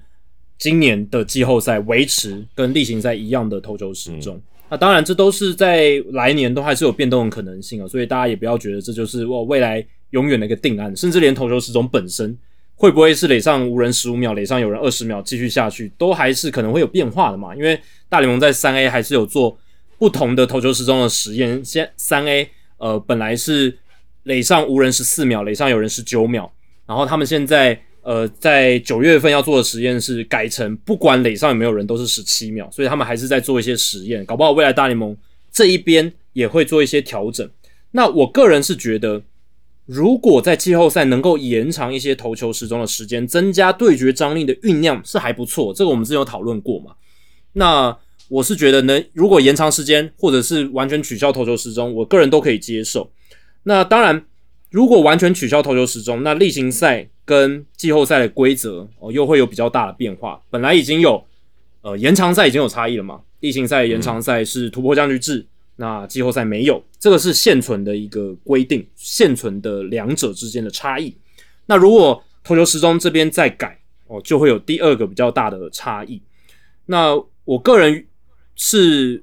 如果有变动，我都是可以接受，但是呃如果没有变动，维持跟例行赛一样的投球时钟。我其实也可以接受，我算是比较中立，就我没有对任何一方我比较有太强烈的呃想法或者是什么大力的反对这样子。当然，你刚刚讲那个情境，现在就变成可能发生嘛，就是季后赛的系列赛不只是冠军哦，某一个系列赛的结尾有可能是投球时钟为例所造成的。但是棒球本来就存在着有可能是主审或者是一些奇奇怪怪的规则造成让人错愕的比赛结束嘛，比如说。投球，呃，投手犯规，投手犯规，比赛结束。三垒上有跑者的话，投手犯规，比赛结束这个我是印象中很少哦，不对啊，就很少嘛。但投球时钟违例造成比赛结束，应该也会极少极少发生。对，这个是呃支持者的一个论调嘛，就是说支持这个大联盟的决策的。因为呃，Tom Tango 哦，就是这个大联盟的数据的 guru 哦，就是很多大联盟 baseball survey 上面的数据的设计啦，然后他的一些想法哦，都是由他来发想的。那他就有讲，这些投球时钟的新的规则其实都是有用的，而且也证明他们有效，所以他觉得没有必要在季后赛去改变这些规则。然后呢，他说，如果你想要跟我辩论说这一些投球时钟为例，有可能会造成在季后赛令人错愕的结果，但是他会反论说，比赛的一部分是选手也应该去注意这一些规则嘛。哦，这也这应该是选手的责，也是选手的责任，不是说哦都是规则的错，都是规规则需要去谈，需要去承担这样子，对吧？所以他也提到有投手犯规造成比赛结束的，那也有捕手违规嘛，比如说他用面罩去捞掉下来的球，这个是违规的哦，这个也会造成比赛。哎，这个你有播过哎，我记得你有播过，对啊，就是是吗？哎，我是有看过啊，但我有没有播过我不知道，应该没有啦，应该没有。我记得你讲过那个张敬德做做这件事情吧。可能是我 Po 文，可能 Po 文提到吧，对，可能 Po 文提到之类，或者是社群上有人在转传，对，但就是你不能用面罩去捞球这样子，那这个也可能造成比赛令人错愕的一个结束。但 Tom Tango 论调就是，It's on the player to know the rule and they do，选手有责任去清楚明白规则，而且去遵守，而且我们这个新的规则启用到现在，其实选手也非常明白这个规则的一个奥义嘛，它的精髓，它的精神。对。对，而且他们也尽量的去避免这样的情况发生。而且我也看到，我在转播的时候有观察到，有一些捕手他也会帮投手看，如果时间快到了，他就会喊暂停。虽然一场比赛只有六次嘛，就是这个投手球的暂停，可是就该用的时候就该用嘛。如果那时候很关键的打戏，他就直接喊个暂停上去，避免投球时钟的违例。所以会有一些战术性上面的去避免投球时钟违例的这种情况发生。所以我觉得应该是还好。我觉得。如果到季后赛，现在就是投球时钟的规则会继续，我是觉得选手应该会特别的 hyper attentive，就是会特别去注意这件事情啊。他们不会很轻松的让这件事情发生，只是说我们之前讨论到的，就是什么张力的对决的堆积啦，经典赛最后大谷跟 Mike Trout 那样子的对决的那种张力的酝酿啦，那种戏剧的感觉啦，可能就会稍微少了那么一些，因为。整个投球上面还是要有这个遵守投球时钟的规定，这样子。嗯，但我是觉得，其实我今年看一些大联盟比赛看下来，就就拿我我上礼拜播的那个勇士道奇的那场比赛来讲好了，我是觉得戏戏剧张力还是很强，还是有那种季后赛的感觉，因为这两支球队很强嘛，而且他们真的是精锐进出，调度上面也是完全以季后赛那种我非赢不可思维来调度的时候，其实我还是很 enjoy，而且。我在那天后记没有写到的是，其实我也很想写，就是我真的觉得那场比赛它中间这么多的一个戏剧张力，这么多高潮迭起，而且也有很多的一些那种嗯高张力的情境，然后投球时钟都被压到最后一刻才投出的那种情况。可是，嗯，他最后只打了三个小时，我就想说，这可能是我看过最 compact、最最紧实的一场。非常好看，非常多你印象深刻事件的一场比赛，就是拜投球时钟所赐。我我我那时候播完的感觉，我当下的想法是这样，对，感觉这个体感感觉很长，但实际上很短。对对对，因为我体感上我是觉得哇，很多一些很紧张刺激的时候，而且还有所谓 Mookie Betts 跟 Ronald Acuna Jr. 竞争国联 MVP 的这个故事线嘛。然后转播单元也秀了很多图卡啦，然后还有就是一些投打对决，然后有。追分就是道奇队后续的一些追分，虽然勇士队最后还是赢了，但是最后本来七比一变成八比七，一分差，就是中间那个过程，我是觉得这场比赛哇，很多内容很精彩，可是其实三个小时就结束了，很赞哦，就跟刚好跟那个井上雄彦画灌篮高手不太一样，四十八分钟比赛他可以画四十八天。对，太播完，就是投一个篮可能都要定格，就是慢动作放大到十分钟这样子。对，对啊，这这个感觉应该是比较好，而且每次季后赛都是这种感觉啊。以前季后赛你就觉得比赛觉得很长，然后时间也是很长，可是你会觉得至少它的节奏是好的啦，就是大家会一直很紧绷。那如果你时间上你也真的变短，然后还是很紧绷，这应该是。比较好的结果，你最怕是又臭又长，比赛不好看，然后时间又拉得很长。那目前看起来例行赛，我觉得至少在这个真的时间上控制的是好很多嘛。真的现在就是两个半小时，平均就可以打完了。真的有时候快到你真的觉得哇，都不晓得比赛已经已经打完了。我记得当时我们去看台湾队的比赛，也因为好像前几局都无安打吧，我记得没错的话。好像那场比赛打两个小时出头，真的真的超短，感觉哦比赛要结束，真的你可能这个啤酒没喝几杯就比赛就要结束，对吧？这个目前看起来季后赛，当然，呃，如果真的要讲，如果这个时间这么短，其实他们在那种呃就是比赛中间的广告，不是局与局中间的广告，他们的安插广告也真的变少。我看我最我昨天才看这个 ESPN 的 Sunday Night Baseball。他们现在真的在就局中间哦，不是就是比赛正在打的时候，他们放广告其实也也还不少，就会有分割画面嘛。对，就在台湾转播也会感觉到，其实真的还蛮多的。所以呃，如果这种情况下，他们能卖的广告可能就会就会少蛮多，因为等于每一局的这个比赛其实变短了嘛。那它广告能塞的，我相信多少可能也会差了一点哦，可能可能少个一两支广告也有可能，可能也会影响它的收益，特别是季后赛更多人看嘛，那可能收益上会有点影响。不过整体来说，如果对于像我们从业人员来讲，对，如果你这个时间啊，比赛的长度是能够受到比较好的控制的话，哦，怎么样讲都还是一件非常好的事情啊。就是反正就是等于也是等于也是做为我们之前的讨论做一个做一个结论嘛，就知道说哦，季后赛至少今年的季后赛是这个投球时钟上面是不会有任何的跟动啊。那我们也看看说，呃，季后赛会发生什么事情吧啊，因为大家毕竟季后赛的张力还有它的重要性。是远大过例行赛，那就看这个这个决定啊，会最后会造成什么样的影响？对，我觉得那个那个就是比赛进行中的广告变多这件事情是体感上非常明显的，就是只要呃有时候甚至连打个界外球，稍微就是打者有比较多时间的时候，他都会插一个广告，然后分割画面。呃，这个是在今年蛮明显的，在投球时钟规则底下，对对啊，那你刚刚有讲嘛，因为。季后赛想要买广告的广告商更多了，但是投球时钟的规则底下，让呃整个可以插广告的时间可能比较少。那会不会让联盟决定在这个局间休息时间的 interval，就是中间这个间隔拉长，卖更多广告？嗯，哦，这会不会变成我们需要牺牲的一个部分？我觉得这是有可能的，因为他们钱一定不能少赚。我觉得这是大联盟一贯的立场啊，钱一定不能少赚。那呃，虽然我们在赛事的本身。呃，整个节奏变紧凑了，然后变得每个 play 之间的间隔 dead time 变少了哦。可是，呃，这个对广告商来讲，可能就是他们能够放广告的时间变少了，所以这个可能也会是大联盟他们需要去权衡的一个部分啦，对吧？看，嗯，能不能做到两边都满意？那至少现在看起来，这个投球时钟的规则在季后赛是要确实来做。我觉得这个也是大联盟他们为什么要在提前一个月。就先确定这件事，可能就是关乎到说他们可能在季后赛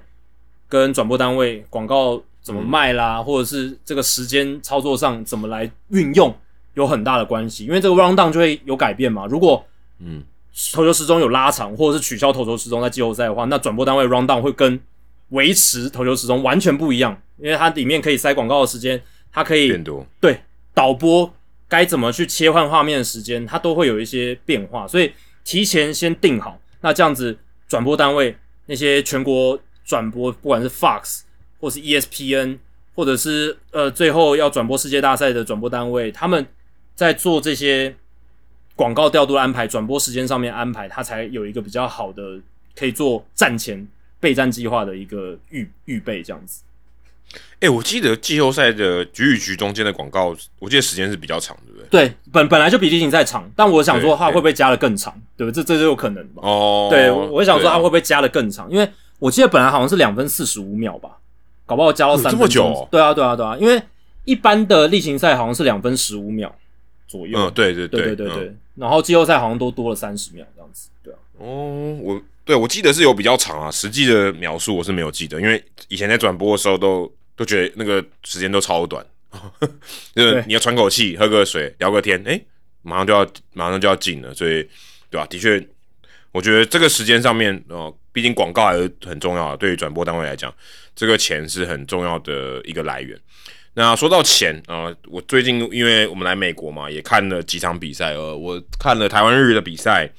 然后也去小联盟波特兰看了一场比赛，然后也到红袜队看了一场比赛，在 f e r r Park。那这一次的经验跟以前其实差不多，可是最大的差别就让我觉得，呃，我有一天去跟冠真，大家记得我们的来宾冠真碰面的时候，然后我们约在球场里面碰面。那我带了一个小包包，啊，就是后背包，很不太大，小小的。然后结果这个安检的，就挡在这个门票口的这个阿北呢，他就说：“哎，你这个不能进去。”我说：“哎，旁边那个侧背包就一个大袋子，他们都进得去，为什么我这个我就这么小进不去？”他说：“不管啊，只要你是后背包，就是你有两条背带的都不行啊，管你多大多小。”我就好，这个也太不懂得变通了吧？这这没道理嘛？因为你你管制通常是说你不能带一个大型的东西进去嘛，对吧？应该这样逻辑，或是嗯，讲讲可怕一点，就是你的炸药就是不能那么大嘛，对。但这当然不会有人带炸药进，但是就是你的体积应该是要受到限制，但没有，反正只要是背包都不行啊。你唯一能带的背包就是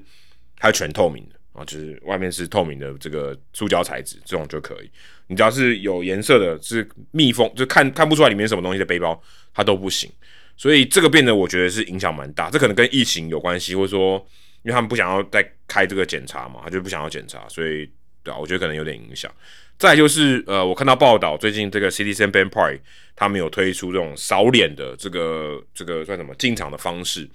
报道里面写到分威 Park 也有，可是我去的时候没有看到，就我就还是扫 QR code 啊。那可能因为我这个建档也没有我的脸嘛，那可能他也没有，他也没法刷脸啊，这这就是刷脸进场嘛。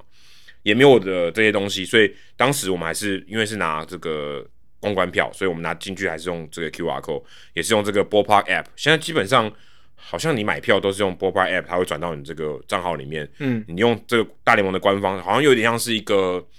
啊，就像护照一样啊。就如果你今天要搭飞机，就是你去看球，就是拿这个 App，然后给他看，然后所有的呃转卖的票，或是说你今天把这个票收藏在这里面。嗯，都是放在这个 app 里面，所以你只要打开这个 app 就可以。那这个 app 也代表是你嘛，因为你就是有这个账号的持有人，你要打开就是呃账密都是要登录的，所以哦这个是非常合理的一件事情。反正现在你看到这个纸本的这个票是很少的哦，现在基本上很难买到，甚至你转卖也都不会是用纸本在那边转卖。那你计票的话，可能纸本它有它的意义，可是就是收藏的意义，它就是没有呃实际上的效用。那看到这个报道里面，Citizen Bank Park 他们实施实施这个 Go Ahead Entry 就算什么，呃，只快速通关的一个入口吧。哦，我觉得它这个是跟呃航空业，就是你在机场里面会出现的这个 Global Entry 一样。如果你有申请 Global Entry，就是你可以快速通关，就可能对于一些商务客是很有帮助啊。就可能安检，就是他已经先帮你做好身家调查，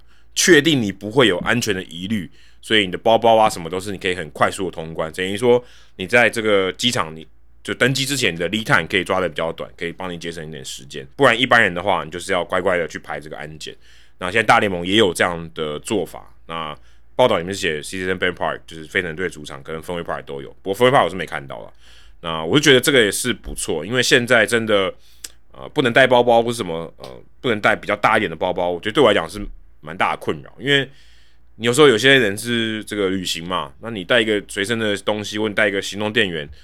都都不行啊，你就没法放在包包里面，你可能要放在一个更小的包包侧背包里面，或是就放口袋。那我觉得是比较不合情理，因为如果你真的带个包包，你没办法处理，你只能花钱，你可能去外面找这个置物柜 locker，或是你在球场里面找到 locker，他就要求你把东西放进去，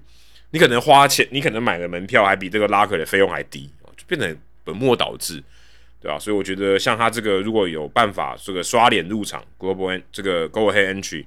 是可以让你减少安检的时间，还有安检的这个难易度的话，我是觉得还不错。然后希望呃其他的球场也可以慢慢跟进，因 为呃他们不希望你带大包包，然后希望用透明包包什么的这些规则，其实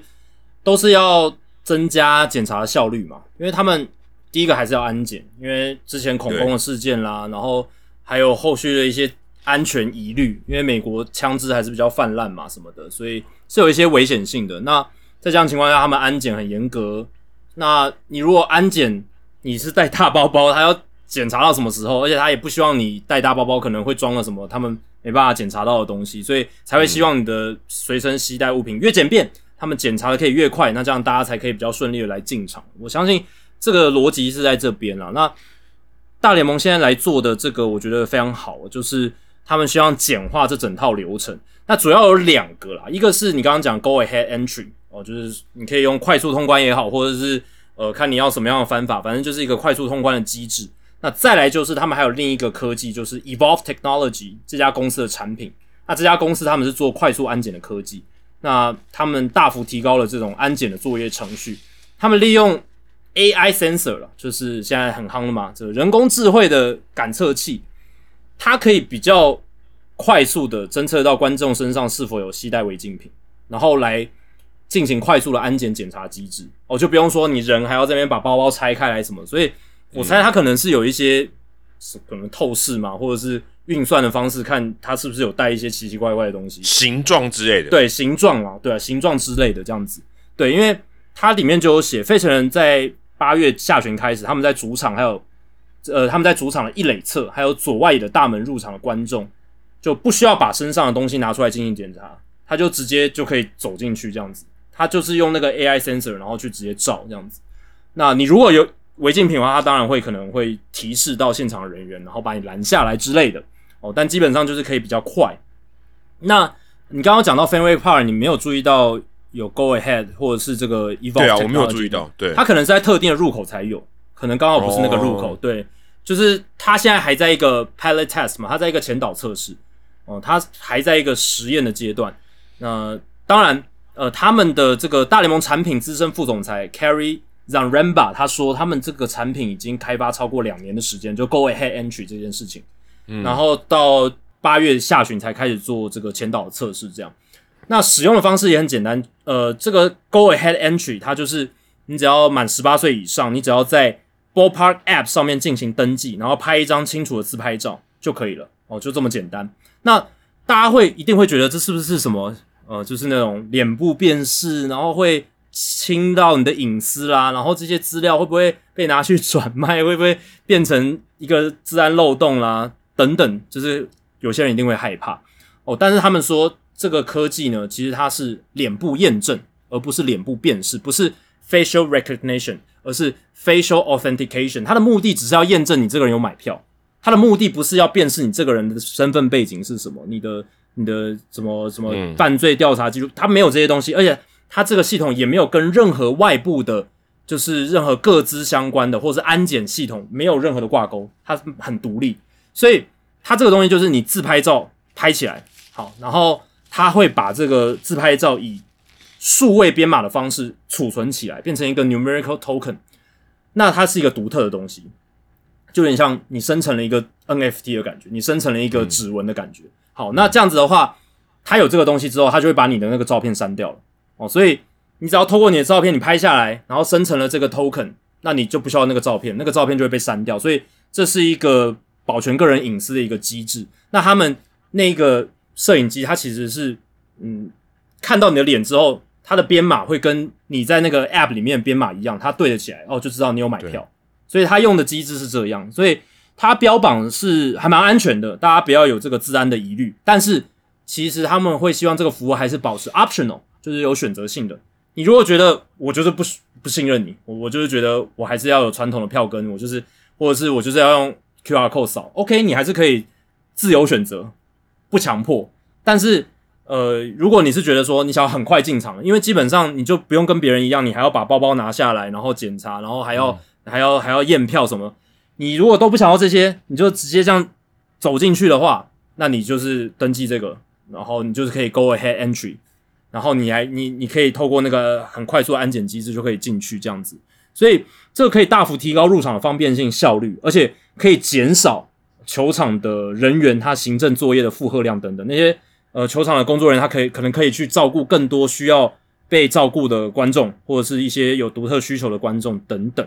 那这两项产品推出之后，其实呃费城人跟天使的那个三连战开始之前，已经有超过七千名的球迷注册，我相信现在一定一定更多了，因为嗯。你不用拿下包包，你不用把东西拿出来，你不用找票，你不用把手机，然后还要开那个 app，然后扫那个，或者打开你的信箱扫那个 QR code，这些都不用。对我来讲，以我来讲的话，而且我在看过他对于治安的处理方式之后，我会觉得我 OK 诶，而且我也很想要尝试看看这种直接走进球场，诶，就这样 facial recognition，它验证，呃，不是 recognition，是 authentication，它验证你之后，诶，马上就可以进去的这样子一个做法，我觉得还蛮不错的。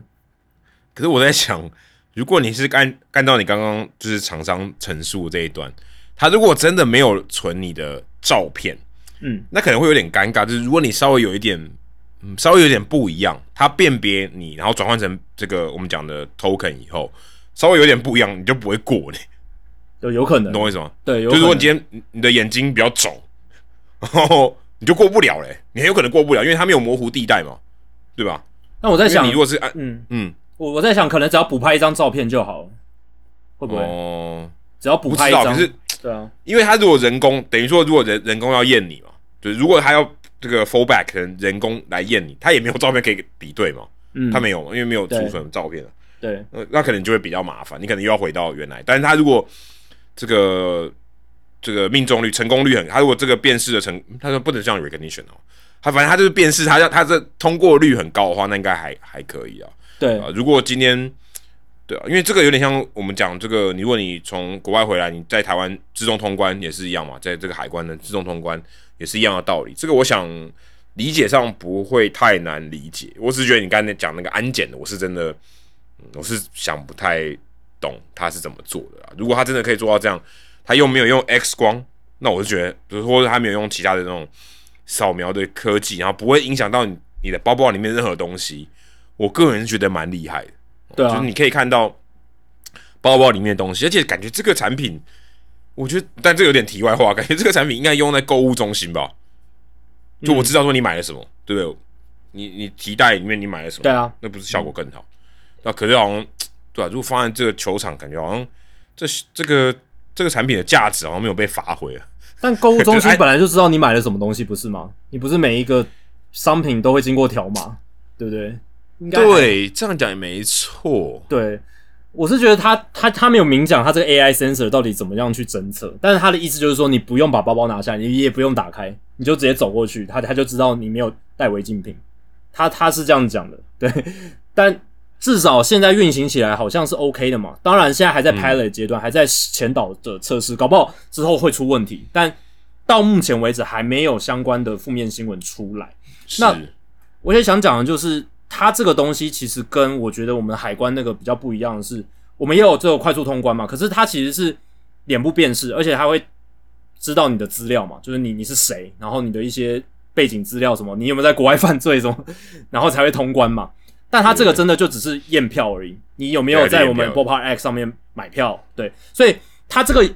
呃，我第一时间想到的是，诶，这个能不能拿来做那个黑名单球迷的一个辨识？诶，就是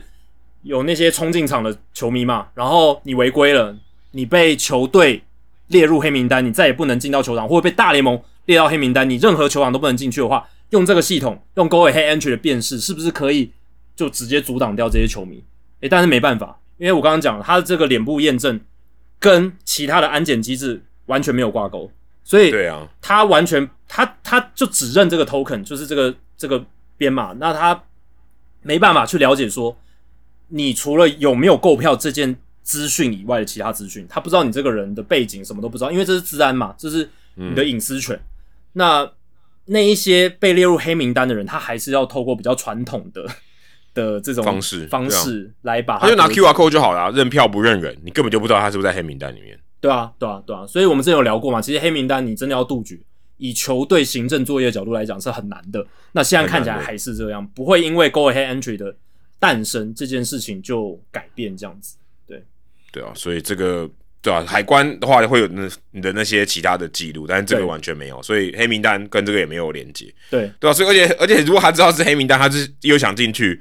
他一定拿 QR code 的、啊，对。对啊，他一定是拿纸或者什么，他完全不留下任何证据，他搞不好连刷他连刷卡都不刷卡了，嗯嗯，对啊，现在有些无纸化，你非得刷卡不可，刷卡搞不好就会露出行踪，那他如果这样的话，他跟他朋友一起去叫朋友刷卡就好了。对对对对对。对啊，而且然后 CS 看太多，感觉这些逃犯啊什么，他就是要不要留下任何数位足迹，他就可以这样，他就可以这样做啊，嗯他绝对可以的啊、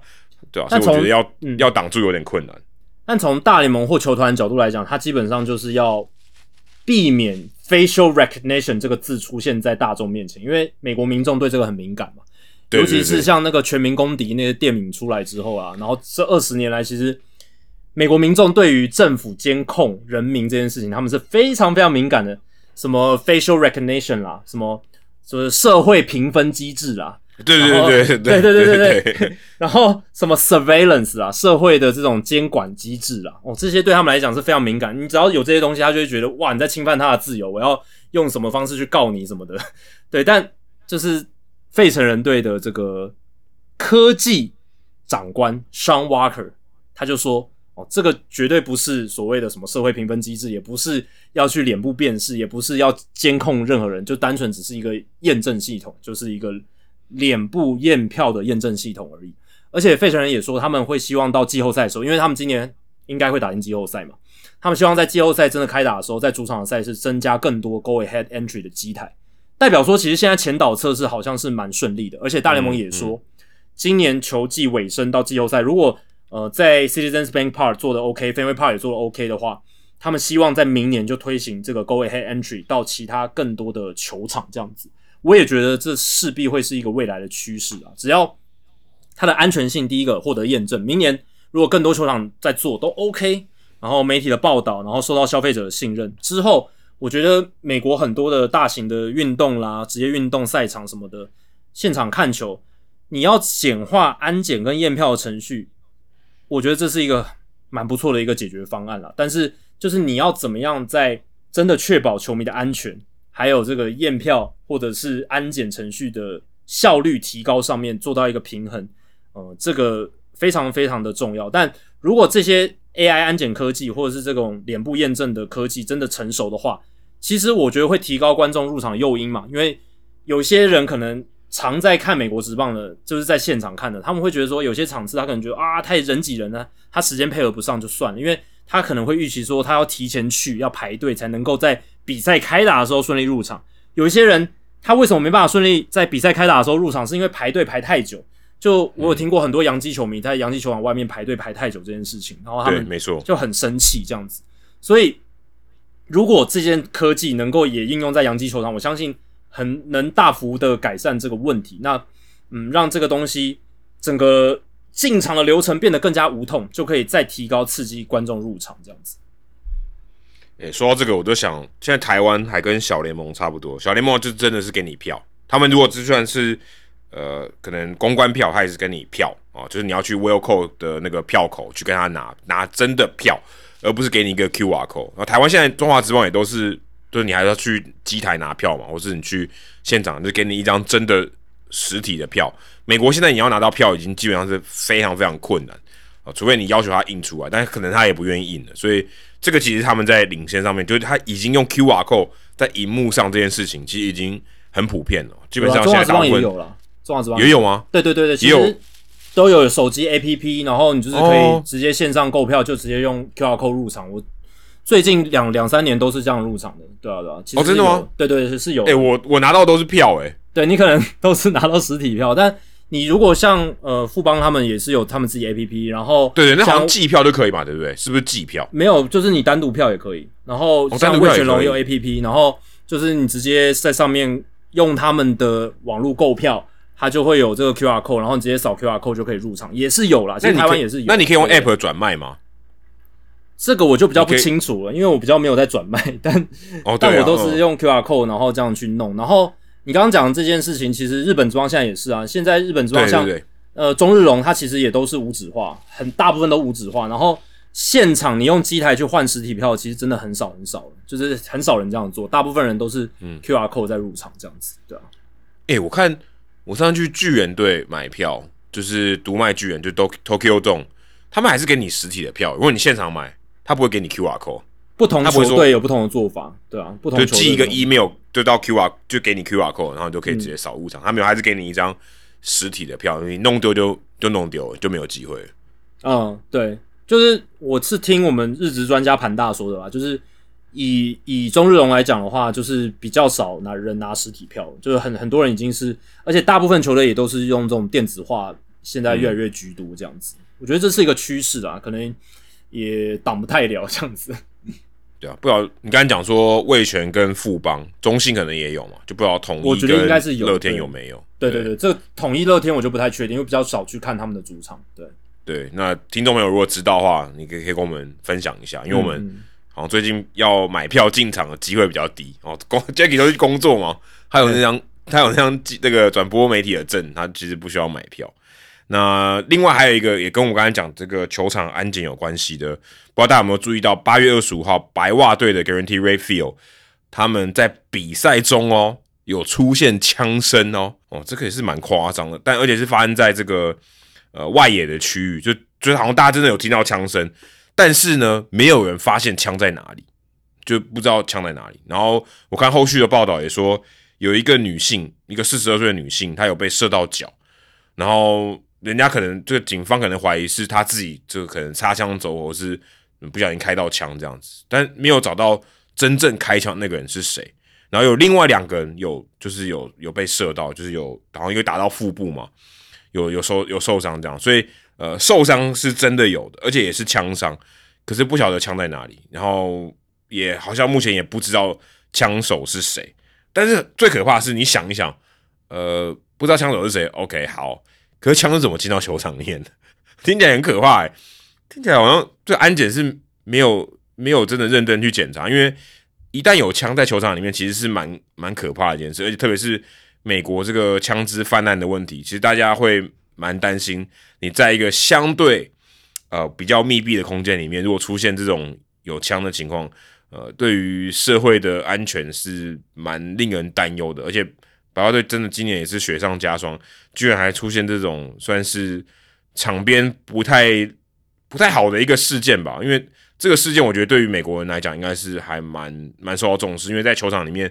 本来是一个相对安全而且适合全家去的地方，结果居然有枪哦！就是真的也是我看到这个新闻，想说我还是不是看错？我以为我以为这是搞笑的事件还是什么的，就发现居然不是，是非常严重的一件事情。对啊，大联盟球场其实自从二零一五年开始，他们就强迫各队你都要有金属探测器的检查，就是 你进场的时候一定要有这个 metal detector，就是你要能够有这样的设备，然后让所有球迷都经过这个金属探测器，就是要确保枪支没办法带进场嘛。但是这个事件最离奇的就是枪支到底是怎么被带进场的，哪边发生了漏洞，这个非常值得检讨跟关注。那。目前警方还在调查这个案件，还没有完全的一个结案，所以还不知道确切的结果是什么。但是中间媒体报道透露说的是，这个枪击的事件确实是在球场内发生，而不是什么球场外射进去的，并不是这样，是在球场里面。国民队就有国民队就有一个嘛，我记得国民队好像在比赛的，就是在球场外面就有发生枪击。球场外就还好嘛，你就可以说，哎，这不是球队的责任，这是。呃，周边有人在球场附近要干什么，那也不是我们能管到的。但是如果在球场内的话，那就干白袜队的事嘛，就跟就关大联盟的事了嘛。对，那他是在白袜队主场 Guarantee Ray Field 的中左外野一百六十一区，就是在中左外野这个地方，就是你刚刚讲的有两个女生被枪击到，虽然是没有大碍啦，并没有生命危险哦，但是这还是会引发美国民众对于球场安全疑虑的问题。这样那。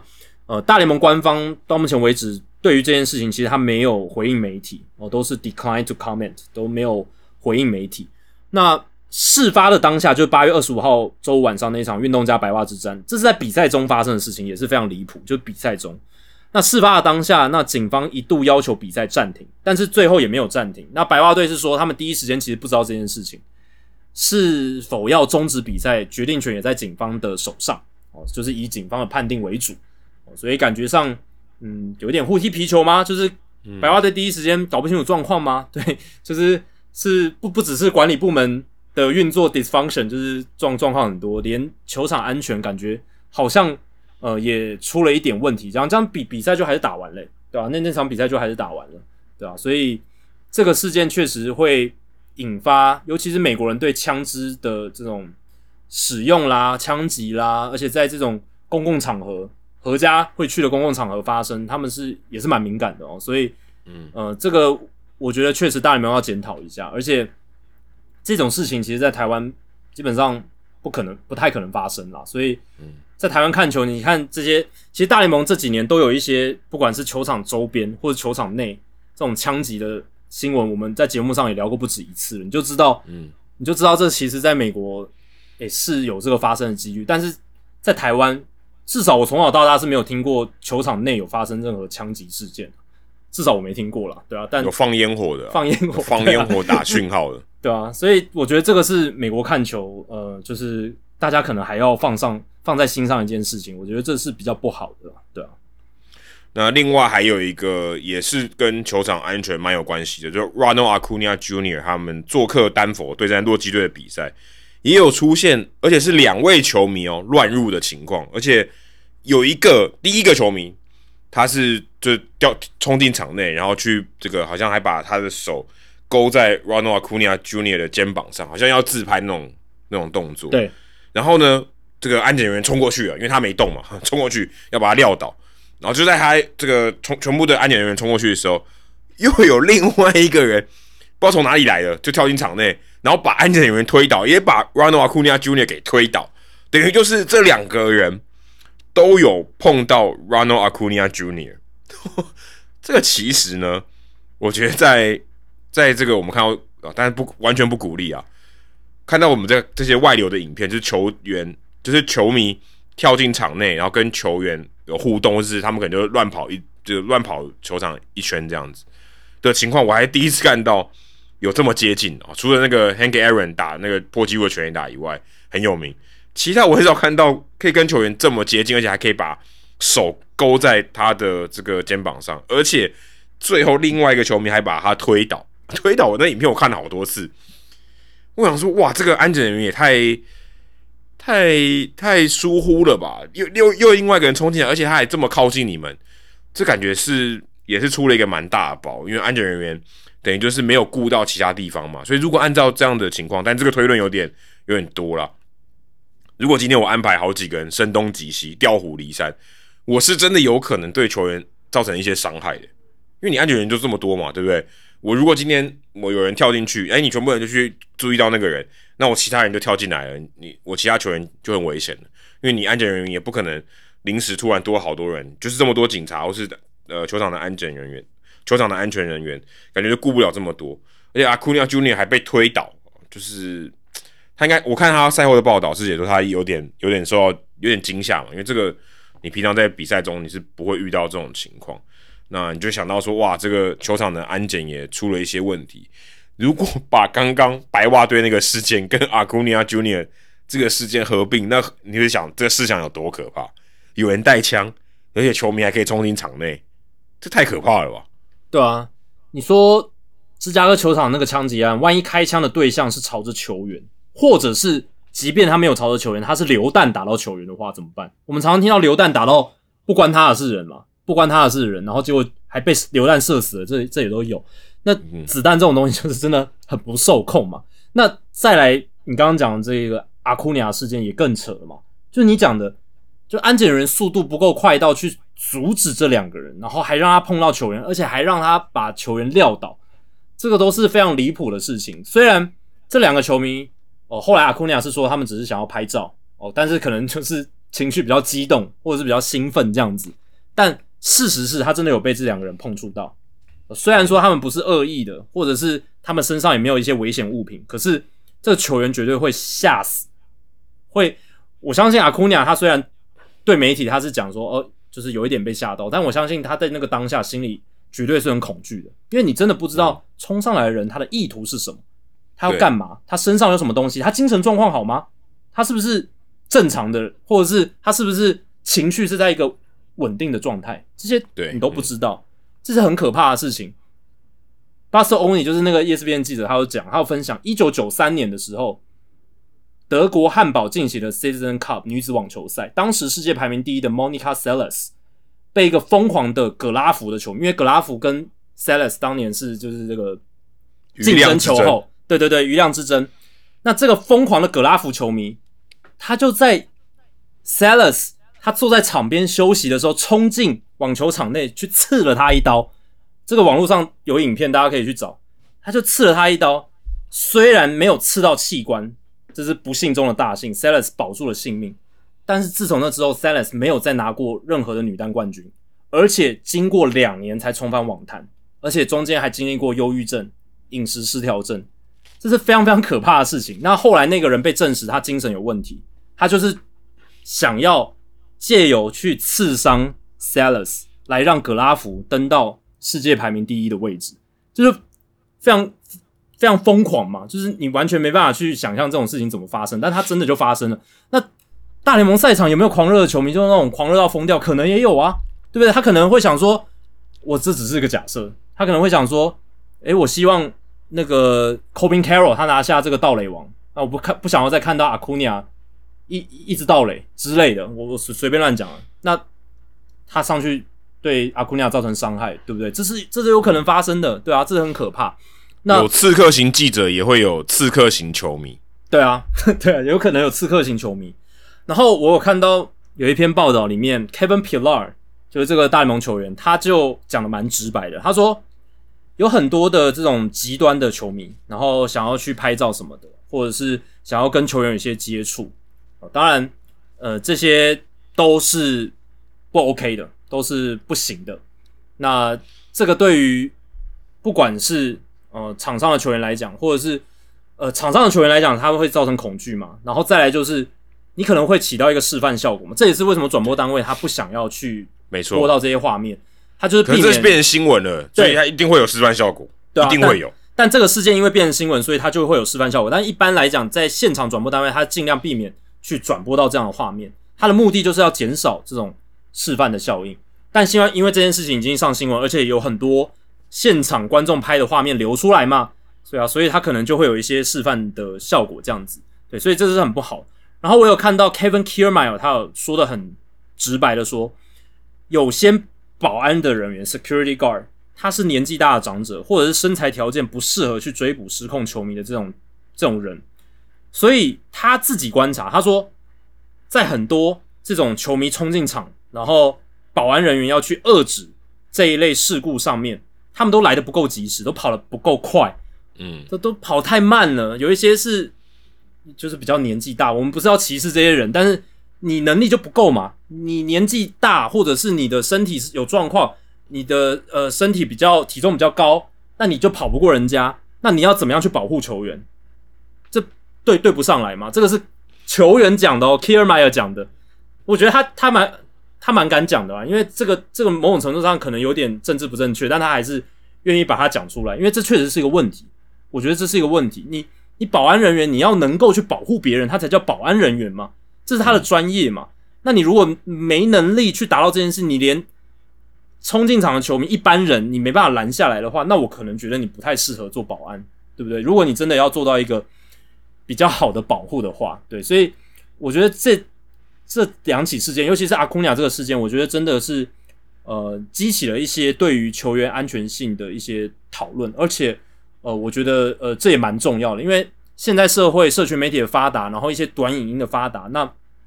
有时候有一些短语音，它有很高的流量，都是一些有些人他做一些奇怪的事情，然后想要吸引违法，特别是违法的事情，对违法或是违反常理的事情，或者是一些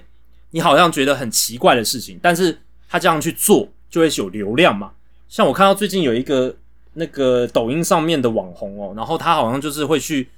搭讪别人，然后问一些很奇怪的问题，然后让你觉得很好笑或者怎么样，然后后来他就被告了，因为那个女告对被告了，因为有一个被访问的妇女，她就要觉得自己被骚扰，她去告他，结果还告成功了。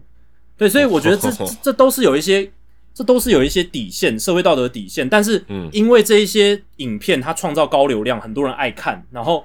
会起到一个很不好的示范效果。那包含这种冲进场内的也是有可能说：“哇，我好厉害！我冲进大联盟赛场里面，然后做了一些奇怪的事情。”对，他会吸引到一些眼球，他会吸引到流量。可是这都是负面示范的效果。那这时候球员他的人身安全就会受到这个很大很大的考验。而且我必须说，那两个球迷他们已经被起诉了，他们被这个这个检方以非法侵入 （trespass） 还有。扰乱治安 （disturbing the peace） 为由，已经遭到检方起诉，所以这两个球迷他们要付出代价，不是只有终身黑名单这么简单而已，因为他们有跟阿库尼亚发生肢体接触嘛，这很严重的，所以这个也会有一些形形式的责任的，所以还是呼吁大家，或者是呼吁任何可能有这样子思想的人，就是真的，这这这些事情是要负责任，而且就是真的不要这样做，因为场上的球员他们也在工作，然后他们。也只是想要有一个安全的工作环境而已，就这么简单。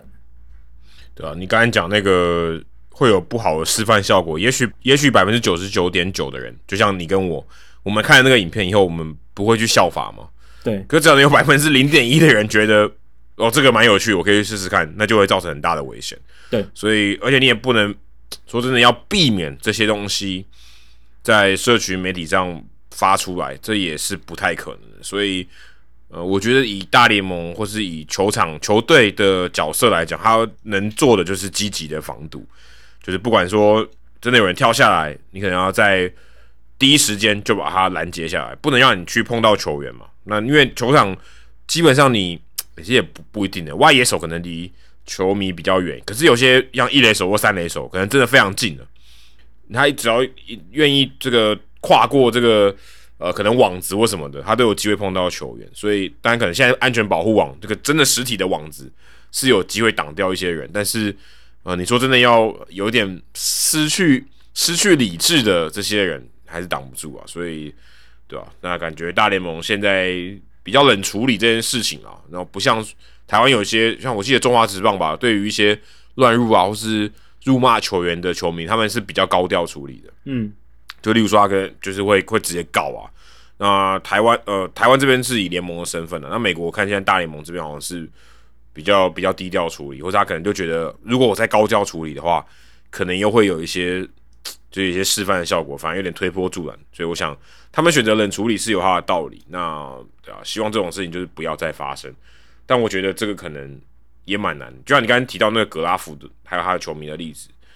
呃，我就想到说，我们之前不常常聊到这个大联盟现在更积极的跟这个赌博业者合作吗？嗯，我真的是很危险的。对啊，对吧？嗯，你说，你说他这赌个几亿美金，他这里就是台湾嘛，大家也不难不难理解了吧？台湾千赌万，对不对？就是有些瑕疵的问题嘛，有一些人身安全的问题，对啊，那这个这个是蛮可怕，而且如果今天是私底下，对你你真的说真的，大联盟也管不了，你就住在旅馆里面也管不了了。但是如果你在球场里面，这是你该做的事情嘛？就你可以控制的嘛？那对，而且球迷就知道你一定会出现在那里，旅馆你还未必，对不对？球场还你会出赛，那可能就对你做一些不利的事情，的确是蛮可怕的。对，百分之九十九点九九九九的人不会做这件事情，可是有那一个人，这些就很可怕。所以的确啊，大联盟在这个球员的人身安全，甚至说球迷进到场内的人身安全，我觉得都是要更积极的去做。这个这个绝对是。呃，你在做任何娱乐产业里面，你一定需要去第一优先做好事情，安全第一嘛，这件事情是一定要做的。对我想要补充一下，就是其实球员工会呢，他们每年都会重新去 review、去检视，还有检查各队的球场规范。就是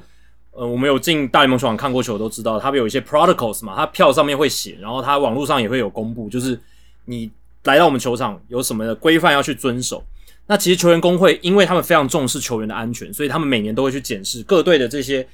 安全规则是不是足够，是不是有漏掉的条款。那尽量就是要减少相关事故的发生。所以，呃，这是球员工会现在有在做的事情。那可能，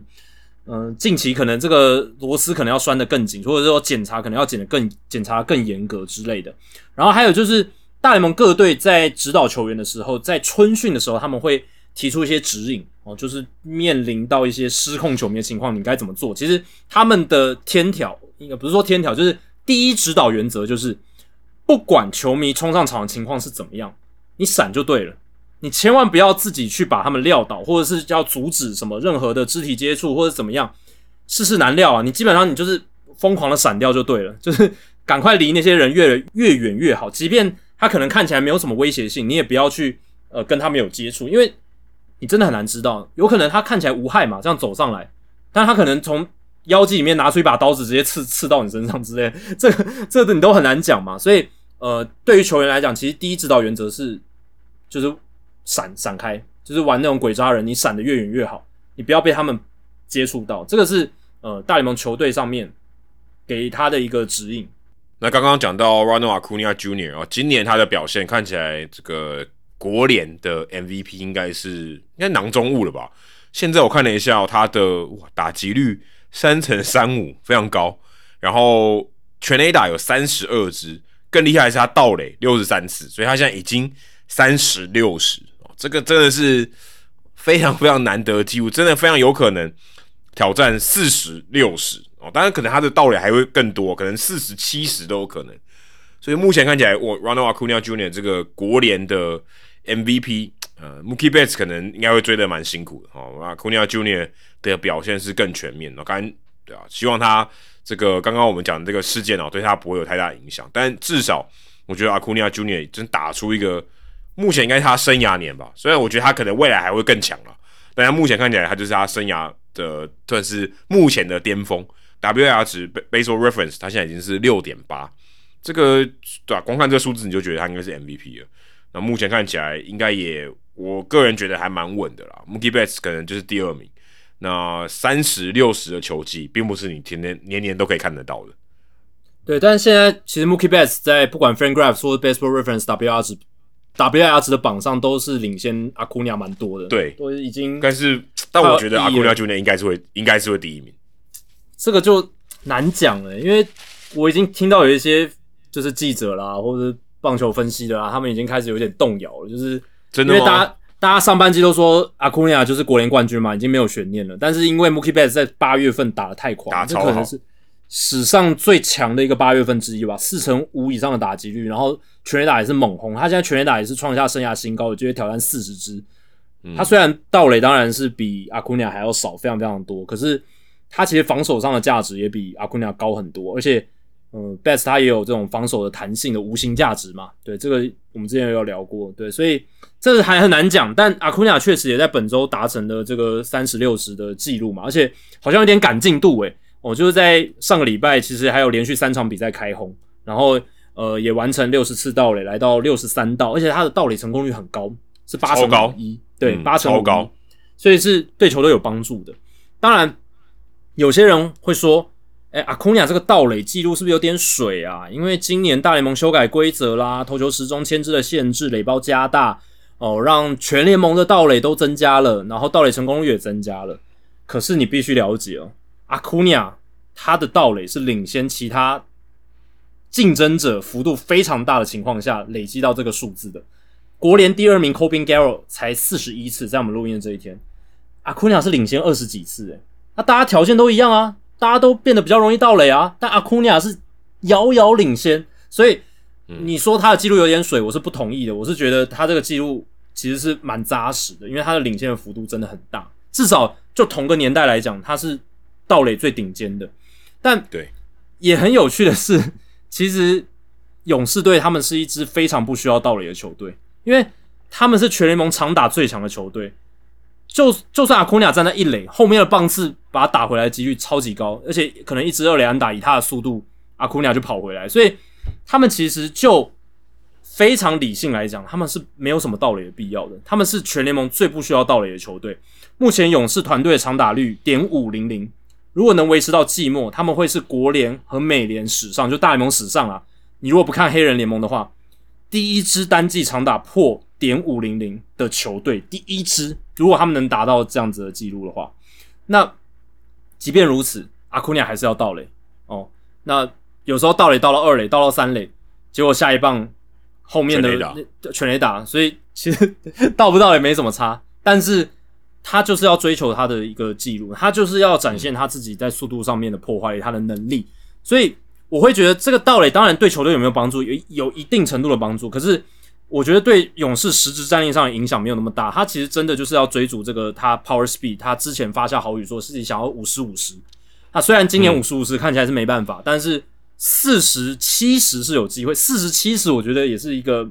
蛮扯的一个数据，就是很扯，之前可能很难很难想象的。大家还记得我们在第三百二十二集，就是五月二十二号的时候做民调，问大家说，今年阿库尼亚会不会成为史上首位单季四十六十的球员？诶，当时还有大概将近九成的人觉得没有机会，只有百分之十二点八的人说可以，就是阿库尼亚可以四十六十。但你看阿库尼亚现在，我相信如果再做一次民调，应该可能有七八成以上人都会觉得他能够有机会达到四十六十，感觉四十七十超乎我们的想象都有可能呢。那个时候大家觉得最有可能完成是四十四十或者是三十五十，结果三十五十在球季。还剩下一个多月的时候，他就已经完成了。因为阿库尼亚真的是太厉害，他真的是打破了我们对这个 power speed 的想象，力量跟速度结合的想象，还有他个人能力极限的想象。诶，讲这句话感觉有点像在讲大谷，但是阿库尼亚在这个层次，他也做到了类似大谷正在做的事事情，我觉得很了不起。呃，我觉得当时之所以这么少人投，是因为大家不认为他可以打这么多场比赛啊，因为这个数据毕竟是累积的。如果给他一百六十二场的频率，哦，用频率去推估一百六十二场，那应该是没，我觉得问题不会太大。哦，是也很难，没错。可是他要维持健康，哦，对吧？我觉得是非常困难。像我看，我看现在正在看这个 Baseball Reference 上面的数据，但是二零二零年不算了，他打了五年哦，五个球季。最多的就是二零一九年，他打了一百五十六场，其他都不到一百二十场，所以其实他真的最大的问题是他能不能维持健康啊？当然，他二零二一年的受伤是比较严重，但我真的觉得他如果能健康的打下去，呃，或或许我觉得就算不是今年呐，这个四十四十应该都是可能会变成一个可能会变成常态，我觉得 可能会就是可能至少他巅峰这几年，现在二十五岁诶。他可能二六、二七、二八、二九、三十都有机会挑战四十、四十，可能就是每一年这个开季之前，大家都有一个赌盘，就是他能不能挑战四十、四十。但可能呃，我觉得我觉得四十、四十这个后面那个四十好像有点没有意义哦，对他有点太低标了。嗯，可能四十八十吧，我这讲起来都自己有点不太敢相信，四十八十是不是可能达成呢？看起来就稍微高标一点，看有没有机会。我想他未来这五六年都还是有这样的话题啊。对你刚你刚刚讲的这段话，其实某种程度上，我们在聊大国的时候也聊过嘛。就是只要他能够维持健康，他就有机会完成这个二刀流的赛季。当年为什么大家觉得不看好他能完成二刀流的赛季？因为他伤病史太丰富了，我们觉得他很难去达成。但他有没有那样的能力在？他有没有那样的潜力在？有，只是因为他伤病史太丰富，然后在二零二一年之前，我们没办法去相信这件事，因为也没有人做到过，而且。就体力上的条件来讲，也很难做到。但大谷做到，而且还做了将近三个球季，他打破了人们对棒球员二刀流极限的想象。那现在阿库尼亚打破的是大家对于一个球员他在速度跟 power 的能力结合上的一个想象。其实阿库尼亚他就像你讲的，接下来我觉得三十岁以前都还有机会了。三十岁之后，他的那个速度的下降的幅度可能会很快哦，但是。盗垒从来就不只是看速度嘛，你去看 Freddie Freeman，他今年其实也到了快二十次垒包，而且盗垒成功率极高，比 Mookie Betts 还要高，超离谱。他对他盗垒比 Mookie Betts 还多诶，还多蛮多的。这个这个是蛮。如果你今天都没看，对你都没看道奇队比赛，你说道奇这个盗垒王会是谁？应该没有会猜 Freeman。对你得知这件事的时候，你会吓一跳，但他确确实实的就发生。对我想讲的是，阿库尼亚以他的盗垒的这种判断性，还有他的养。养成出来的技巧，我是觉得，就算他速度稍微降下来一些，他还是可以维持不错的一个盗垒成功率。那在这样情况下，你说你刚刚讲的，常年都可以四十四十，搞不好是真的有机会哦。在这个新规则的对波助澜之下，然后再加上说，其实今年开机那时候我们做民调，大家不太看好，有一部分就是那时候他全垒打累积的太慢了。但其实你看他，其实他热起来的时候，他也是可以一个月打个十支都没问题的球员，所以。现在看起来就是他如果全垒打的稳定性如果能再更好一点的话，那他真的是大有可为。就是这个记录 power speed 的结合，力量跟速度的结合，能够冲到多高是很难去做一个预测，到底它的极限在哪里？对，那其实我们这样讲都觉得有点太挑剔啊，姑娘，因为他其实今年打击率还超过三成三呢，他也还是一个高打击率打者，就是他真的是很厉害。今年打出了也算是一个史诗级的赛季，只是。Mookie Betts 强劲的挑战，搞不好这个国联 MVP 鹿死谁手？我个人是觉得还很难说啊。虽然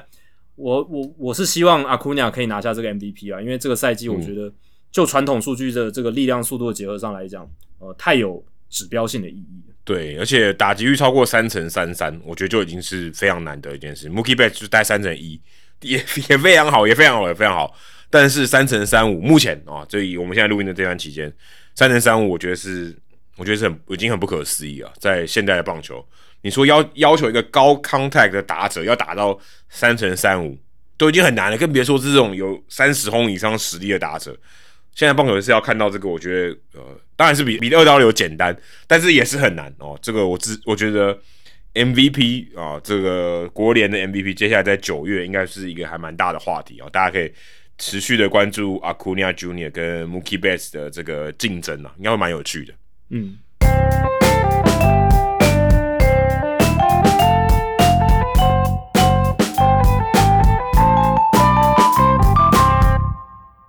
好接下来我们来公布冷知识的解答。哦今天这个比较不算冷知识啊就算对如果大家都不知道知识应该算冷知识吧。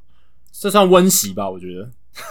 哦，温习。可是我猜很多听我们听我们节目的人可能不知道，哎，对对，有可能，对对对，我觉得不知道吧？大家讲 Cooperstown，Cooperstown，可是为什么当时要棒球名人堂要选在纽约州的 Cooperstown？其实这个道理不会很很难理解啦，就他们认为当时哦，棒球发明的虽然地方哦地区就在 Cooperstown 附近，就在这个地点，然后当时他们认为发明。这个棒球发明棒球这项运动的，或第一个开始教大家打棒球的人，叫做 Abner Doubleday 哦。那在 Cooperstown 现在所在的地方，在名人堂还有名人堂博物馆旁边，就有一个 Doubleday Field 啊，就是他们为了纪念 Doubleday 这个人，他是一个将军。可是事实上后来调查出来，他并不是他，就是以讹传讹，他并没有发明棒球，他甚至可能也不是第一个打棒球的人。可是呢，当时他谣传他在一八三九年发明了棒球这项运动。那这个名人堂设立的期间是是一九三七年，当时是还没有破除这个算谣言吧，或是不实的这个消息，所以名人堂就就改在就有点将错就错。当时他也不知道错嘛，那他就放在那里了。所以现在发现 Double Day 本人并不是发明棒球的人，但也就无所谓了，就是名人堂还是设在那里，所以。这就是现在的棒球名人堂现在之所以设在 Cooper 上纽约州的 Cooper 上的一个最主要的原因。对，因为其实呢，早年的时候，呃，大家对于一个运动的起源，或者是某一件事情的起源，大家都会觉得，或者说到现在也是，大家都会希望它有个很明确的点嘛，这样我比较好讲故事啊，我比较好去包装它啊。就是你看棒球的起源，就是诶，这个著名的 Double Day 将军。他发明的，而且就是有一个确切的年份，是一八三九年，而且就在这个地方什么的，他就这个故事，然后人们很好理解。那在那个年代，一九三零年代，又没有很好的查证方式，他没有 Google，他也他他如果要去查资料，去图书馆，然后查个老半天，也不会有人这么麻烦的啦，对，也不会有人有那个闲工夫去做，所以只有学者才会去这么计较。所以，即便那个时候可能有些人知道说，其实棒球的发明不是那么简单，那个。Double Day 有点是这样子被虚构出来、去杜撰出来的乡野传说，但也很难去说服大众，或者是他散布的方式不会像你包装一个故事来的那么快。对，所以有很长一段时间，美国的民众其实是误解了美国棒球的发明起源。那其实棒球的发明，它并不是说哦，某一个人突然有一天他就坐在那边，然后把规则写出来，然后大家开始打，就变成那个棒球。不是，它是一个很漫长几百年的演变的过程，所以。你要找出一个哇，棒球发明的起始点，其实没有办法。我知道这听起来很令人失望，但就没办法，就因为它没有，它是一个慢慢演进的过程。对，那但那个年代没有这样想法，然后就觉得，哎，这个故事很好听，是一个很好的一个起源故事，所以，哎，就把 Cooperstown 定做这个棒球名人堂的基地，这样子，就就就就变成这样了。对，像我就我们去 Cooperstown 中间，我们也去了 Springfield，就是麻州的 Springfield，也是。篮球名人堂的所在地，他就是因为这个当时 James Naismith 这个算博士吧，他在那边发明了篮球，所以他们在 Springfield 这个地方有一个篮球名人堂，这样所以基本上道理跟我们讲 Cooperstown 跟棒球名人堂是一样的，就等于就是他们认为那个是发源地，所以他们把名人堂设在那里，就基本上也这样，也不是什么。也不是什么，因为这边山风水特别好，或者是这种地灵人杰，你们出产过最多棒球员，也不是，就他们认为就是那个地方就是棒球的发源地。但呃，Nice Miss 这个看起来应该比较真了，但棒球这个就目前看起来就是呃没有办法证实这件事情。所以 Double Day 呃也因为这个杜撰的事情，让他有一阵子当了棒球之父啊，但现在就不是了，对对。好，这个礼拜 Adam 的转学生周记是有一点 special 师备秀这样子，蛮特别的哦。这一周的转学生周记呢，是我跟这个真公啊，我们刚离开这个 Cooper 上的路上啊，我们做的这个算是访问啦。那我坐在前座，他坐在后座啊，所以某种程度还像蛮像在远端录音的，因为我看不到他的脸，我只能看这个后视镜哦。那就是我们聊一下真公来美国这一趟哦，虽然跟着。我一起跑这些地方了，那也算我带他去啊，不能说他跟着我跑。那有去开球的这些内容啊，然后还有我们去小联盟，还有去 Funway Park，还有去 Cooperstown 看到一些所见所闻啊，也是真功，应该是唯一在世界上唯一一个采访他这一段期间心得的节目了。那我觉得这段内容也蛮有趣的，听听看真宫呃的对于这段美国之旅他的一些想法，因为他上一次来这个棒球名人堂大概已经是二十几年前的事情。虽然 Cooperstown 这个地方没有什么改变，可是对于真宫来讲，他对于大联盟的了解，或者他这段期间大联盟的眼镜的变化，有蛮多不同的地方了。所以呃，他去看到名人堂也有蛮多不同的收获。所以呃，接下来这段访问呢是。应该是我第一次在车上做访问，所以蛮特别的，也呃分享给大家。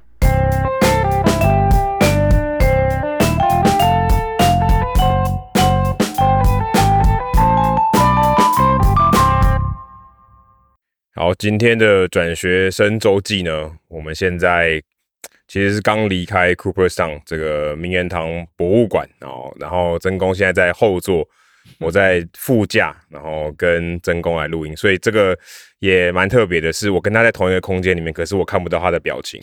我只能看这个后视镜哦，所以今天这个访问还蛮特别的。那今天也刚好是真宫从台湾来这个美国之行的最后一天，然后真宫来大都会开球，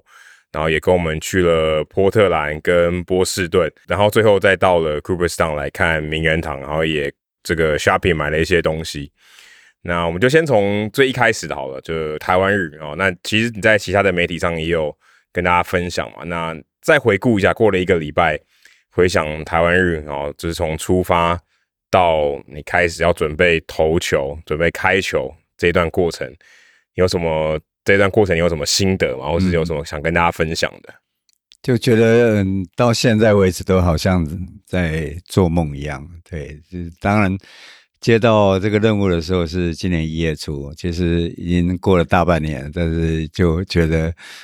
就丢那么一颗球啊，但是觉得哎，一整年就就在准备这件事嘛。那你可以看到，虽然就是一个丢一颗球，但是我觉得还是很多人的努力了哈，包括。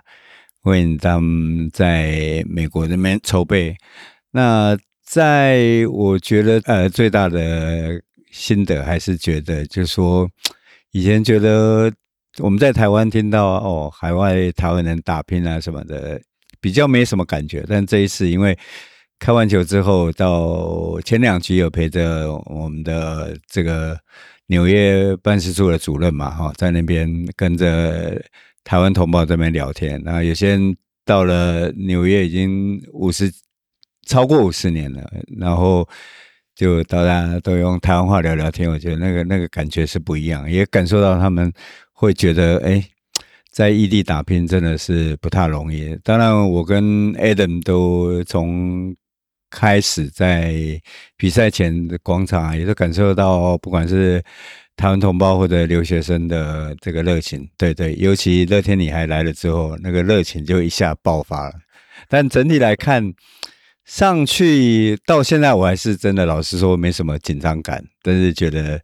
对，当然不是丢的很好啦，也提前落地。如果我捕手好一点的话，可能会更好一点，大概就是这样。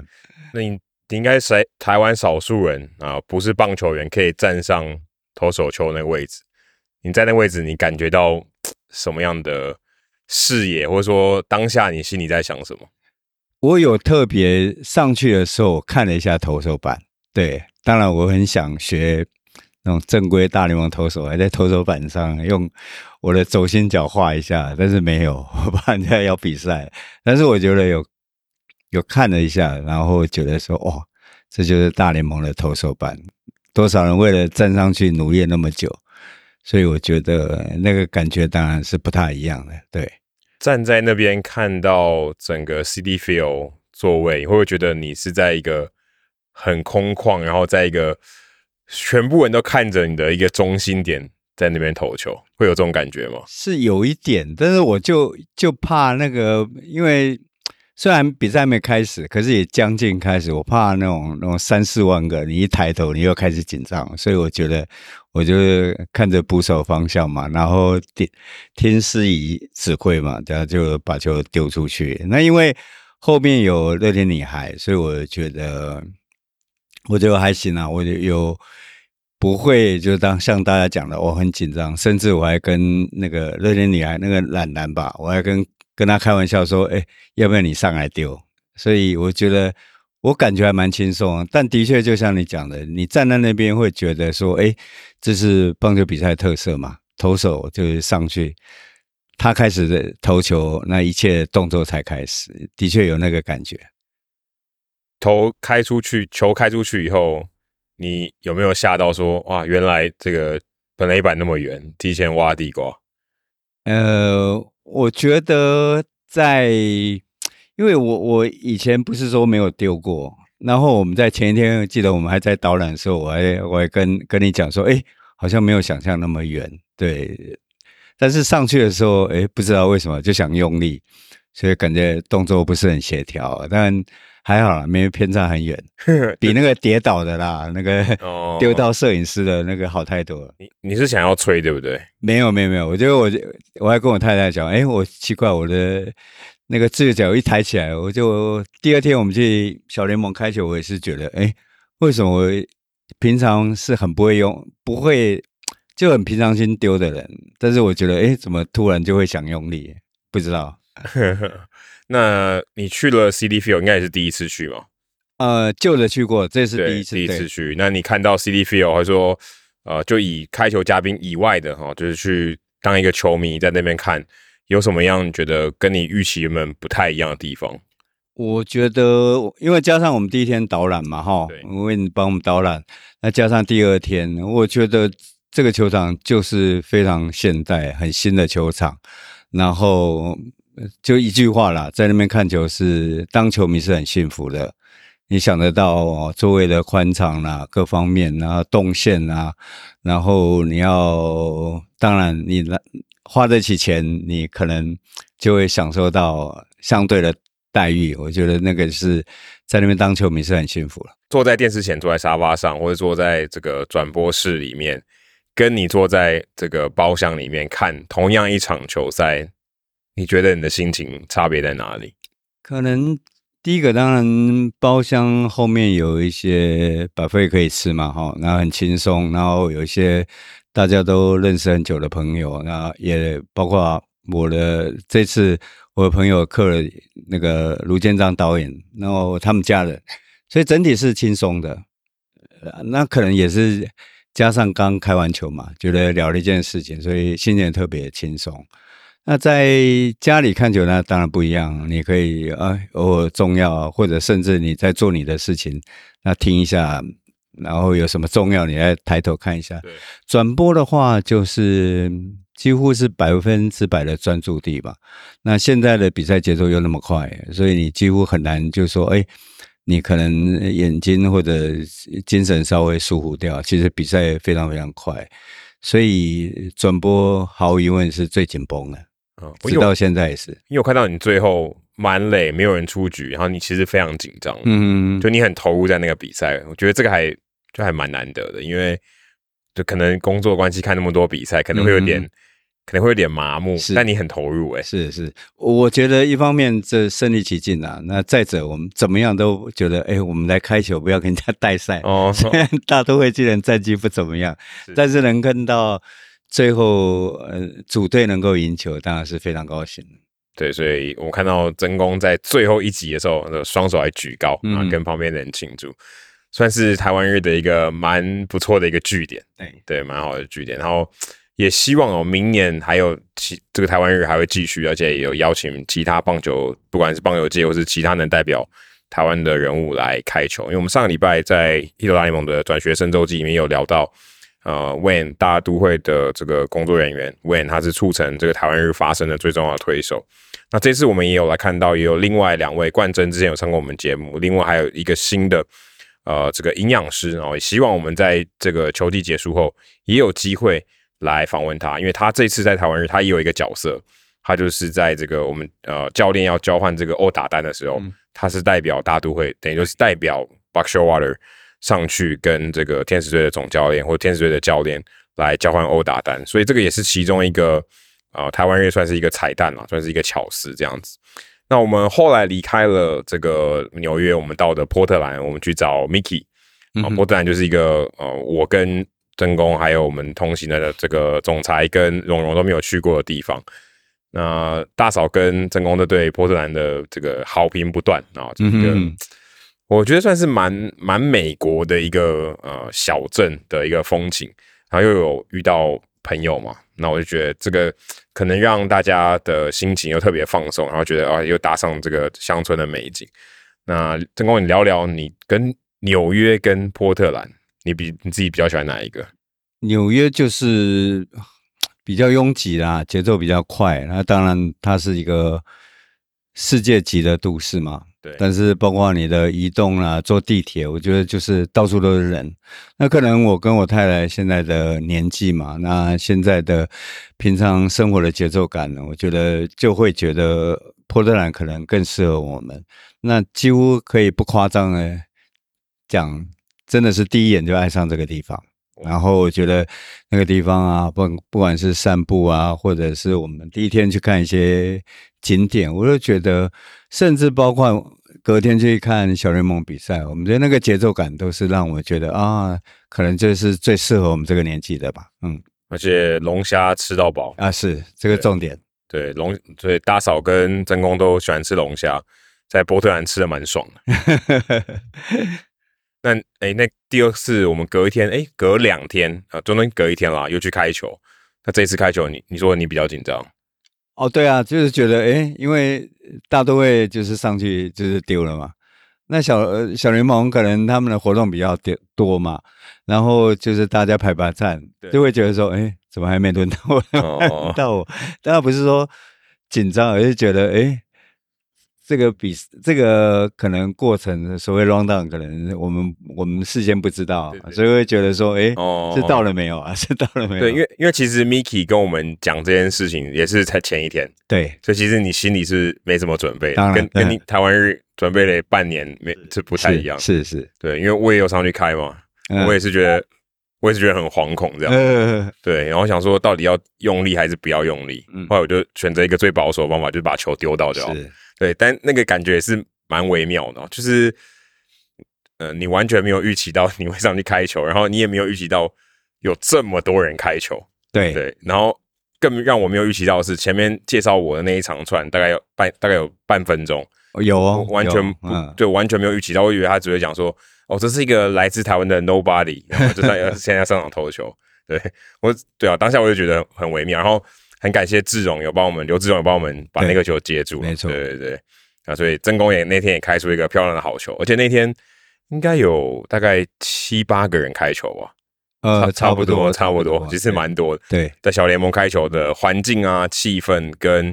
呃，在大都会在 CD Field 开球是应该截然不同的吧，是。整个而且看球的氛围，我们坐在呃算是本垒后方啊，整个看球的氛围跟。在大都会，在包厢里面也也完全都不一样，对啊。对，而且强调是，虽然开酒人多，但是刘志勇只接我们两个，所以也蛮荣幸的，也蛮用心的，蛮特别的。而且后来也跟啊，不过我们很可惜啦，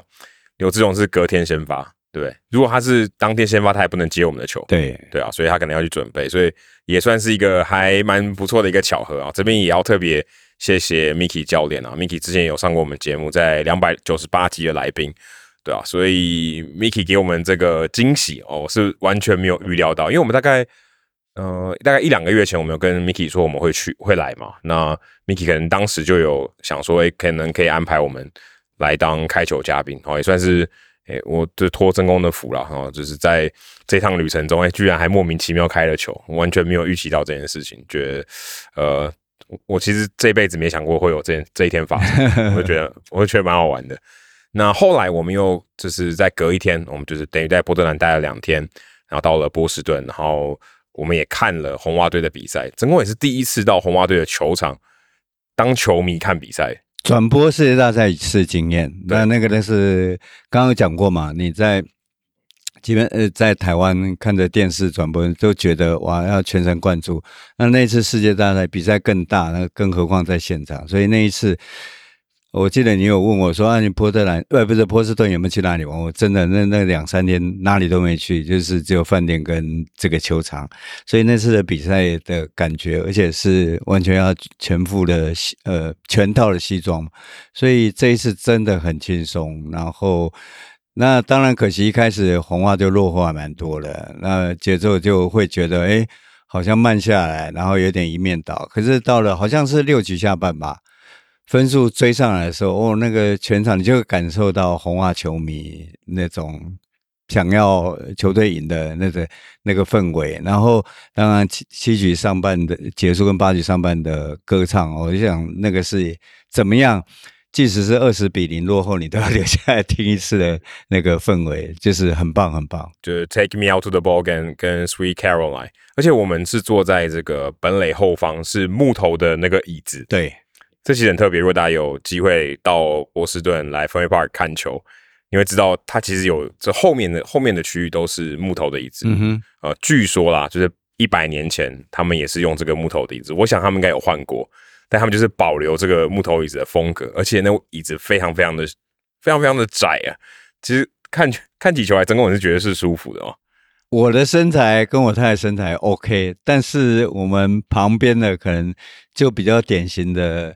美国人的大家想象中美国人比较大致的身材，然后有人移动我就要啊不断的起立再坐下让开，所以有点跟我太太说，哎，那好像看美国电影，有时候人家两个明明在聊天，但是他们很自然的有人过就要站起来，所以整场比赛我我忘了大概很频繁的我们一直让人家通过，那是难得经验啊。对，呃，这个这个体验跟你在这个 CD Field 看就。很不一样，完全不一样。在包厢里面看算是很舒服，啊，不会不会要一直起来站着。对，但是如果你在氛围 park，然后我们坐在观众席里面，然后那个就是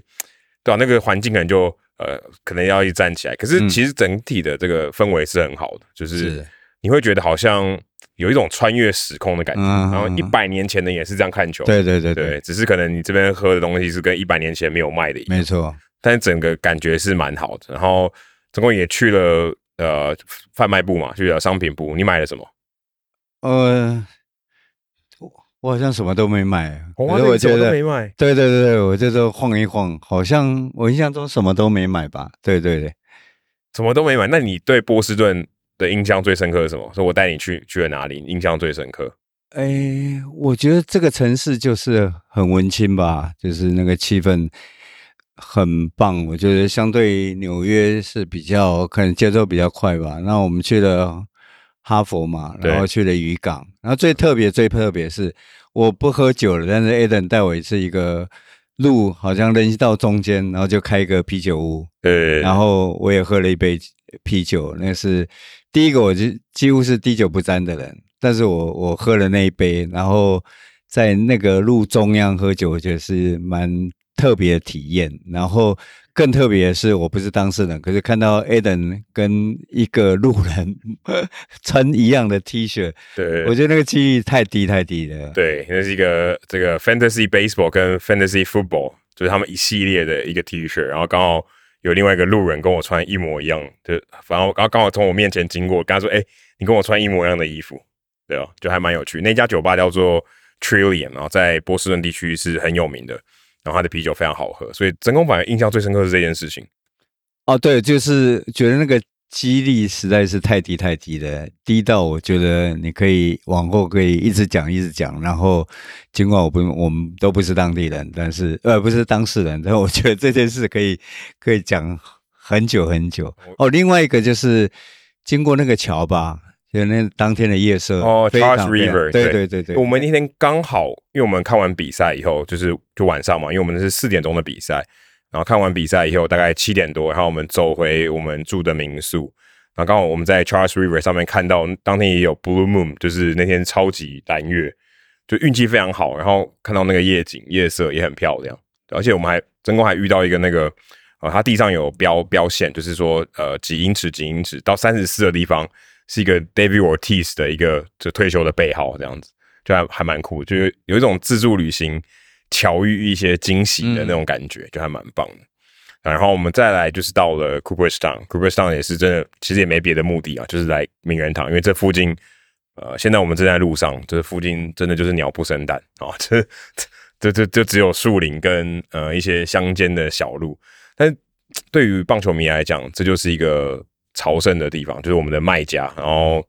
呃，说什么也要来看一看哦。只要到纽约附近啊，就算好像非常谢谢我们现在正在开车的蓉蓉，对，因为他带我们来，因为我们这另外三个人在美国都没有驾照，然后我已经二十二十年没开车，所以在美国基本上就是没有双脚，我是坐轮椅的，对吧？所以呃，我们来到了 Cooperstown，然后来看名人堂，然后也非常感谢波哥哦，这边要 shout out to 波哥，他安排了我们有这个特别的导览，然后让。我们看到哦，非常非常非常珍贵的东西。来，真公，你聊一下你今天在名人堂，你看到看到什么印象最深刻的？呃，首先这是我第二次朝圣，然后两次朝圣，我觉得里面的东西它就是不一样，然后那个感动的氛围其实是相同的，然后我觉得就已经非常感动，然后。我觉得那是一个非常有故事的地方。然后我看到的，我我所知道，然后我介绍给我太太。然后每一件物品都有它背后的故事。那我们都知道，能够进来人本来就非常非常不容易。你要记录很好，然后人品上面也没有任何瑕疵。那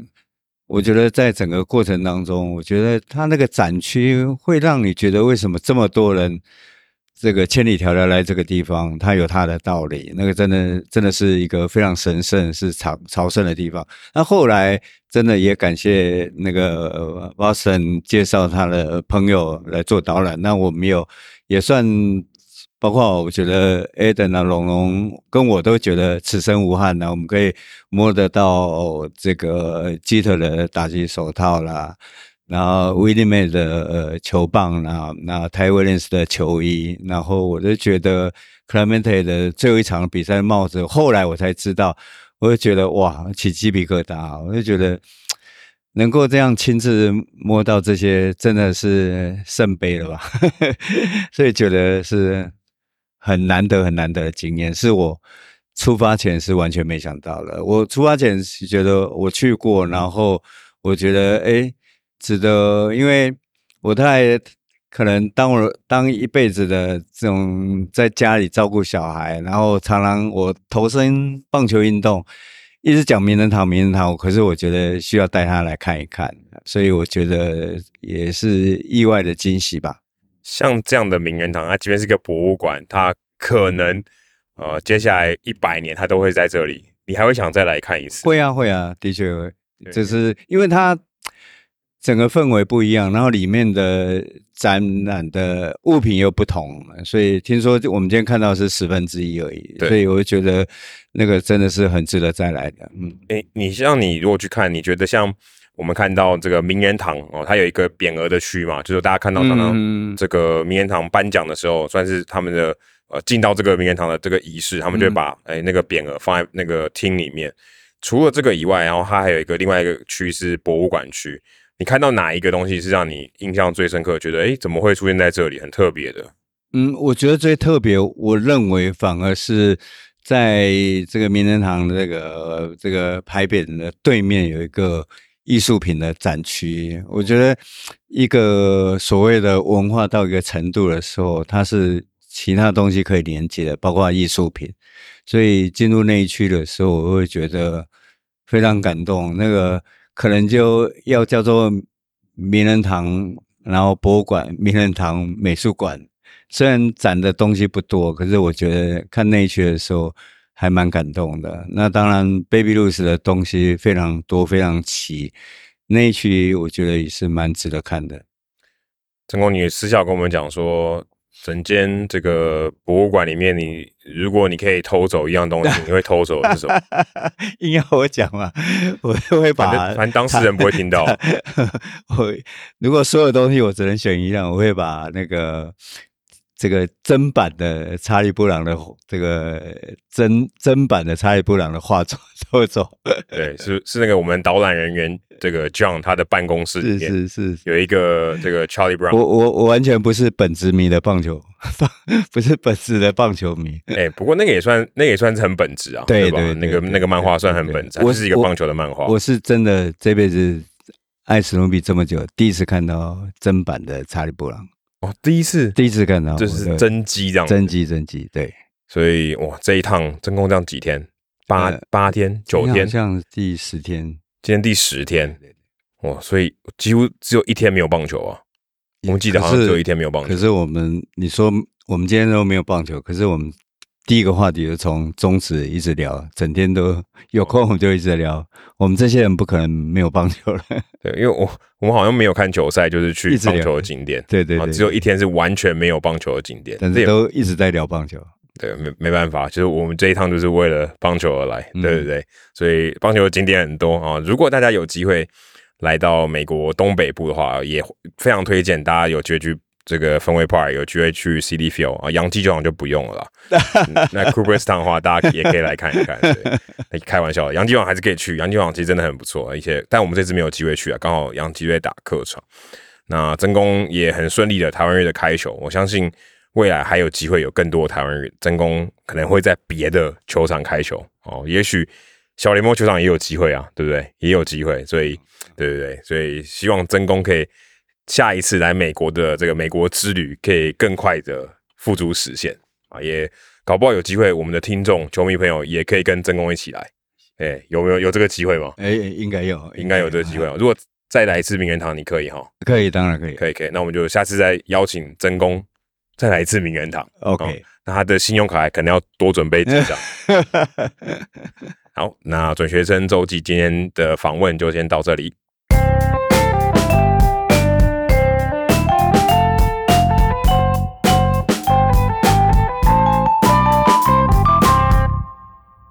好，那也非常谢谢真功啊，接受我们的访问啊，那算是 Hito 大联盟的呃非常资深的。这个来宾啊，哈，那这还在我们应该是我们第一个访问的来宾嘛，也是听众啊，也是资深，也是听众，也是忠实听众。哦，对，他们之前也在这个我们去开去 Cooper 上的路上，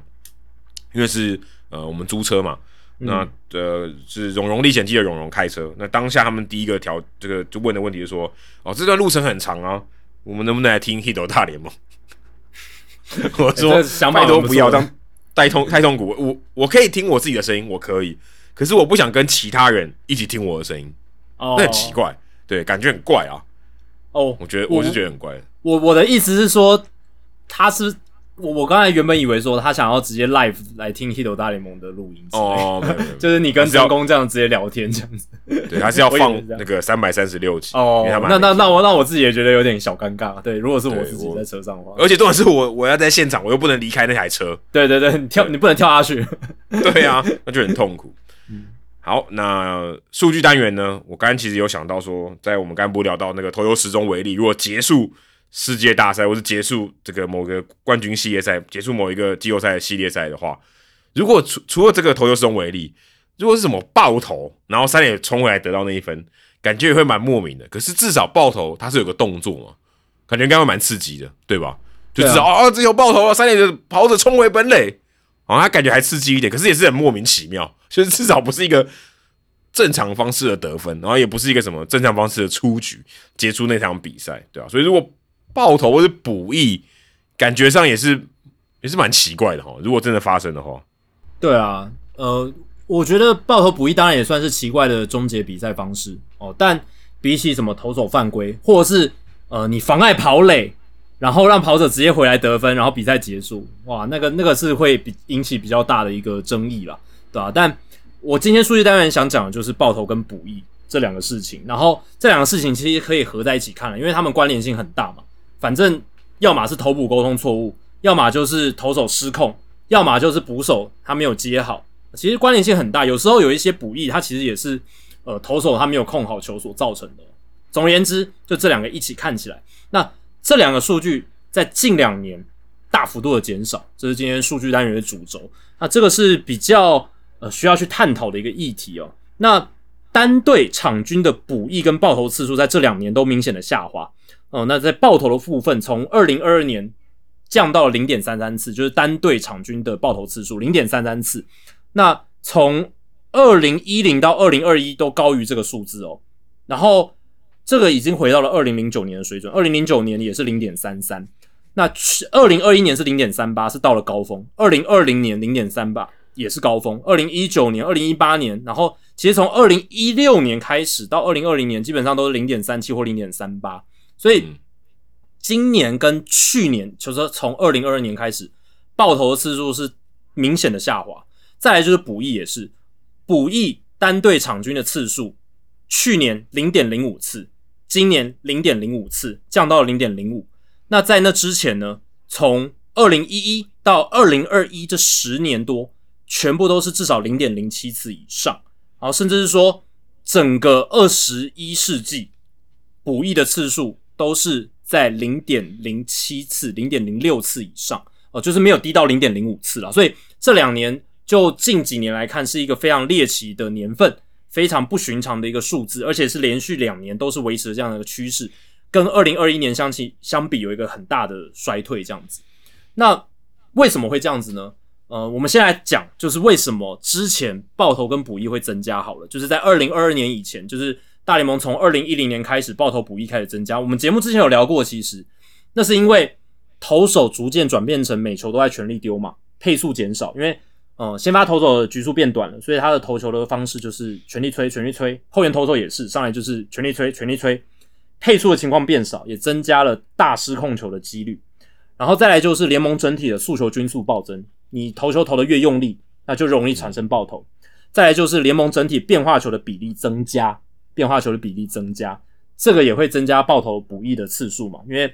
嗯，变化球投的越多，比例越高，然后速球比例越少，那这种变化球它就是比较容易产生爆头跟补益。而且现在球路设计的发达，科学化棒球让。变化球有时候你在设计上面追求那个犀利度有没有？但是你有时候忽略掉了控制力，所以控制力可能没那么好。再来就是最后一个可能是外来物质的滥用哦。虽然很多投手他们说，诶，他们要抹这些外来物质是要增加控球，但其实呢，如果你是用到 Spider Tag 这一种，就是你用到是那种超级黏的东西的话，是为了提高转速的外来物质。那其实反而会让控球变糟的，因为对会太黏了。对，所以其实，在二零二二年以前，大概爆头补益次数增加的原因大概有这一些。那这两年为什么爆头跟补益显著的下降呢？尤其是在速球均速持续向上，而且变化球联盟整体的比例其实还是在上向下向上增加，比例居高不下的情况下，为什么这个爆头补益的次数会显著的下降？Adam，你在？我提供一些可能的想法之前，你有没有大概初初步的想法？没有，我刚我因为我没有看你的这个内容，对对对对对，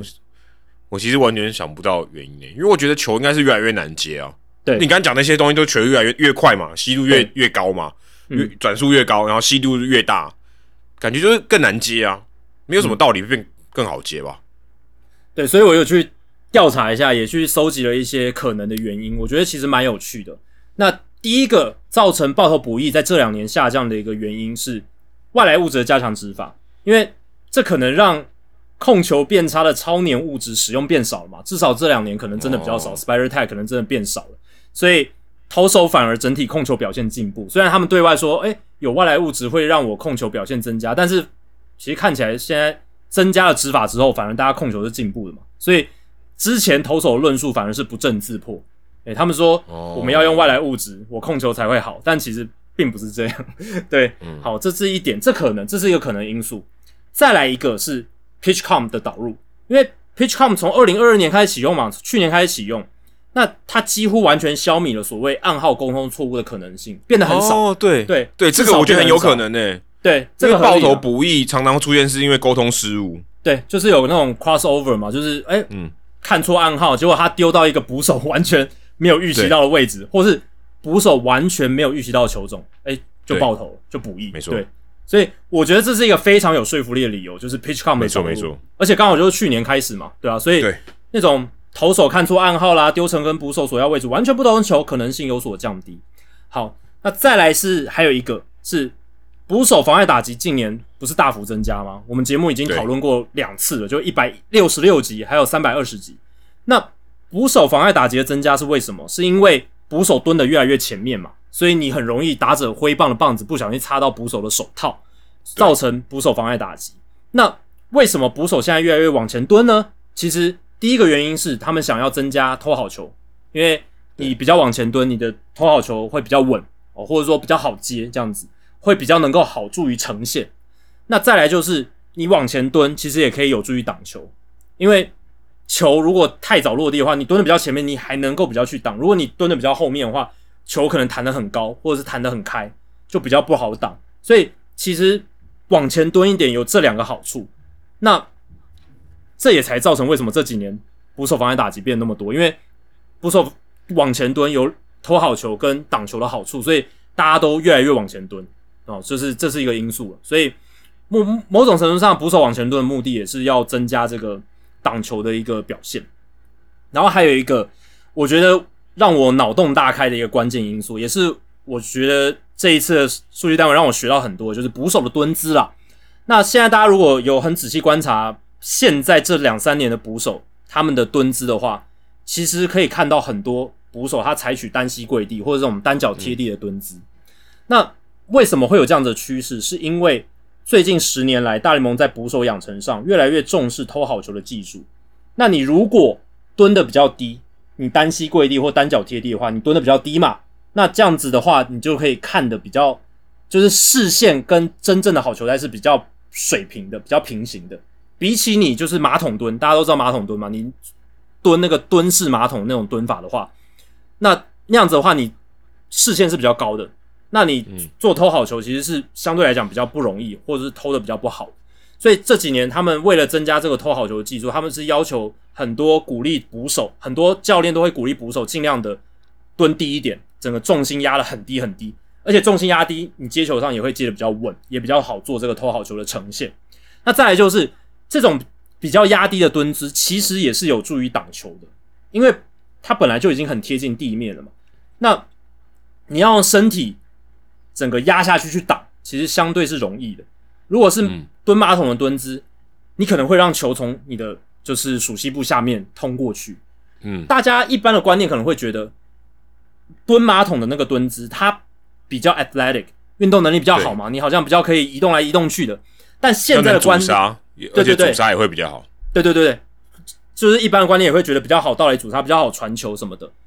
但现在其实观念已经改变了，因为第一个挡球上面。如果你蹲的比较低的话，你是比较好去挡球的。其实你的反应速度会比较快，你比较能够去挡住。即便你横移的速度可能稍微慢一点，但是其实整体看下来，它的挡球的效果是比较好。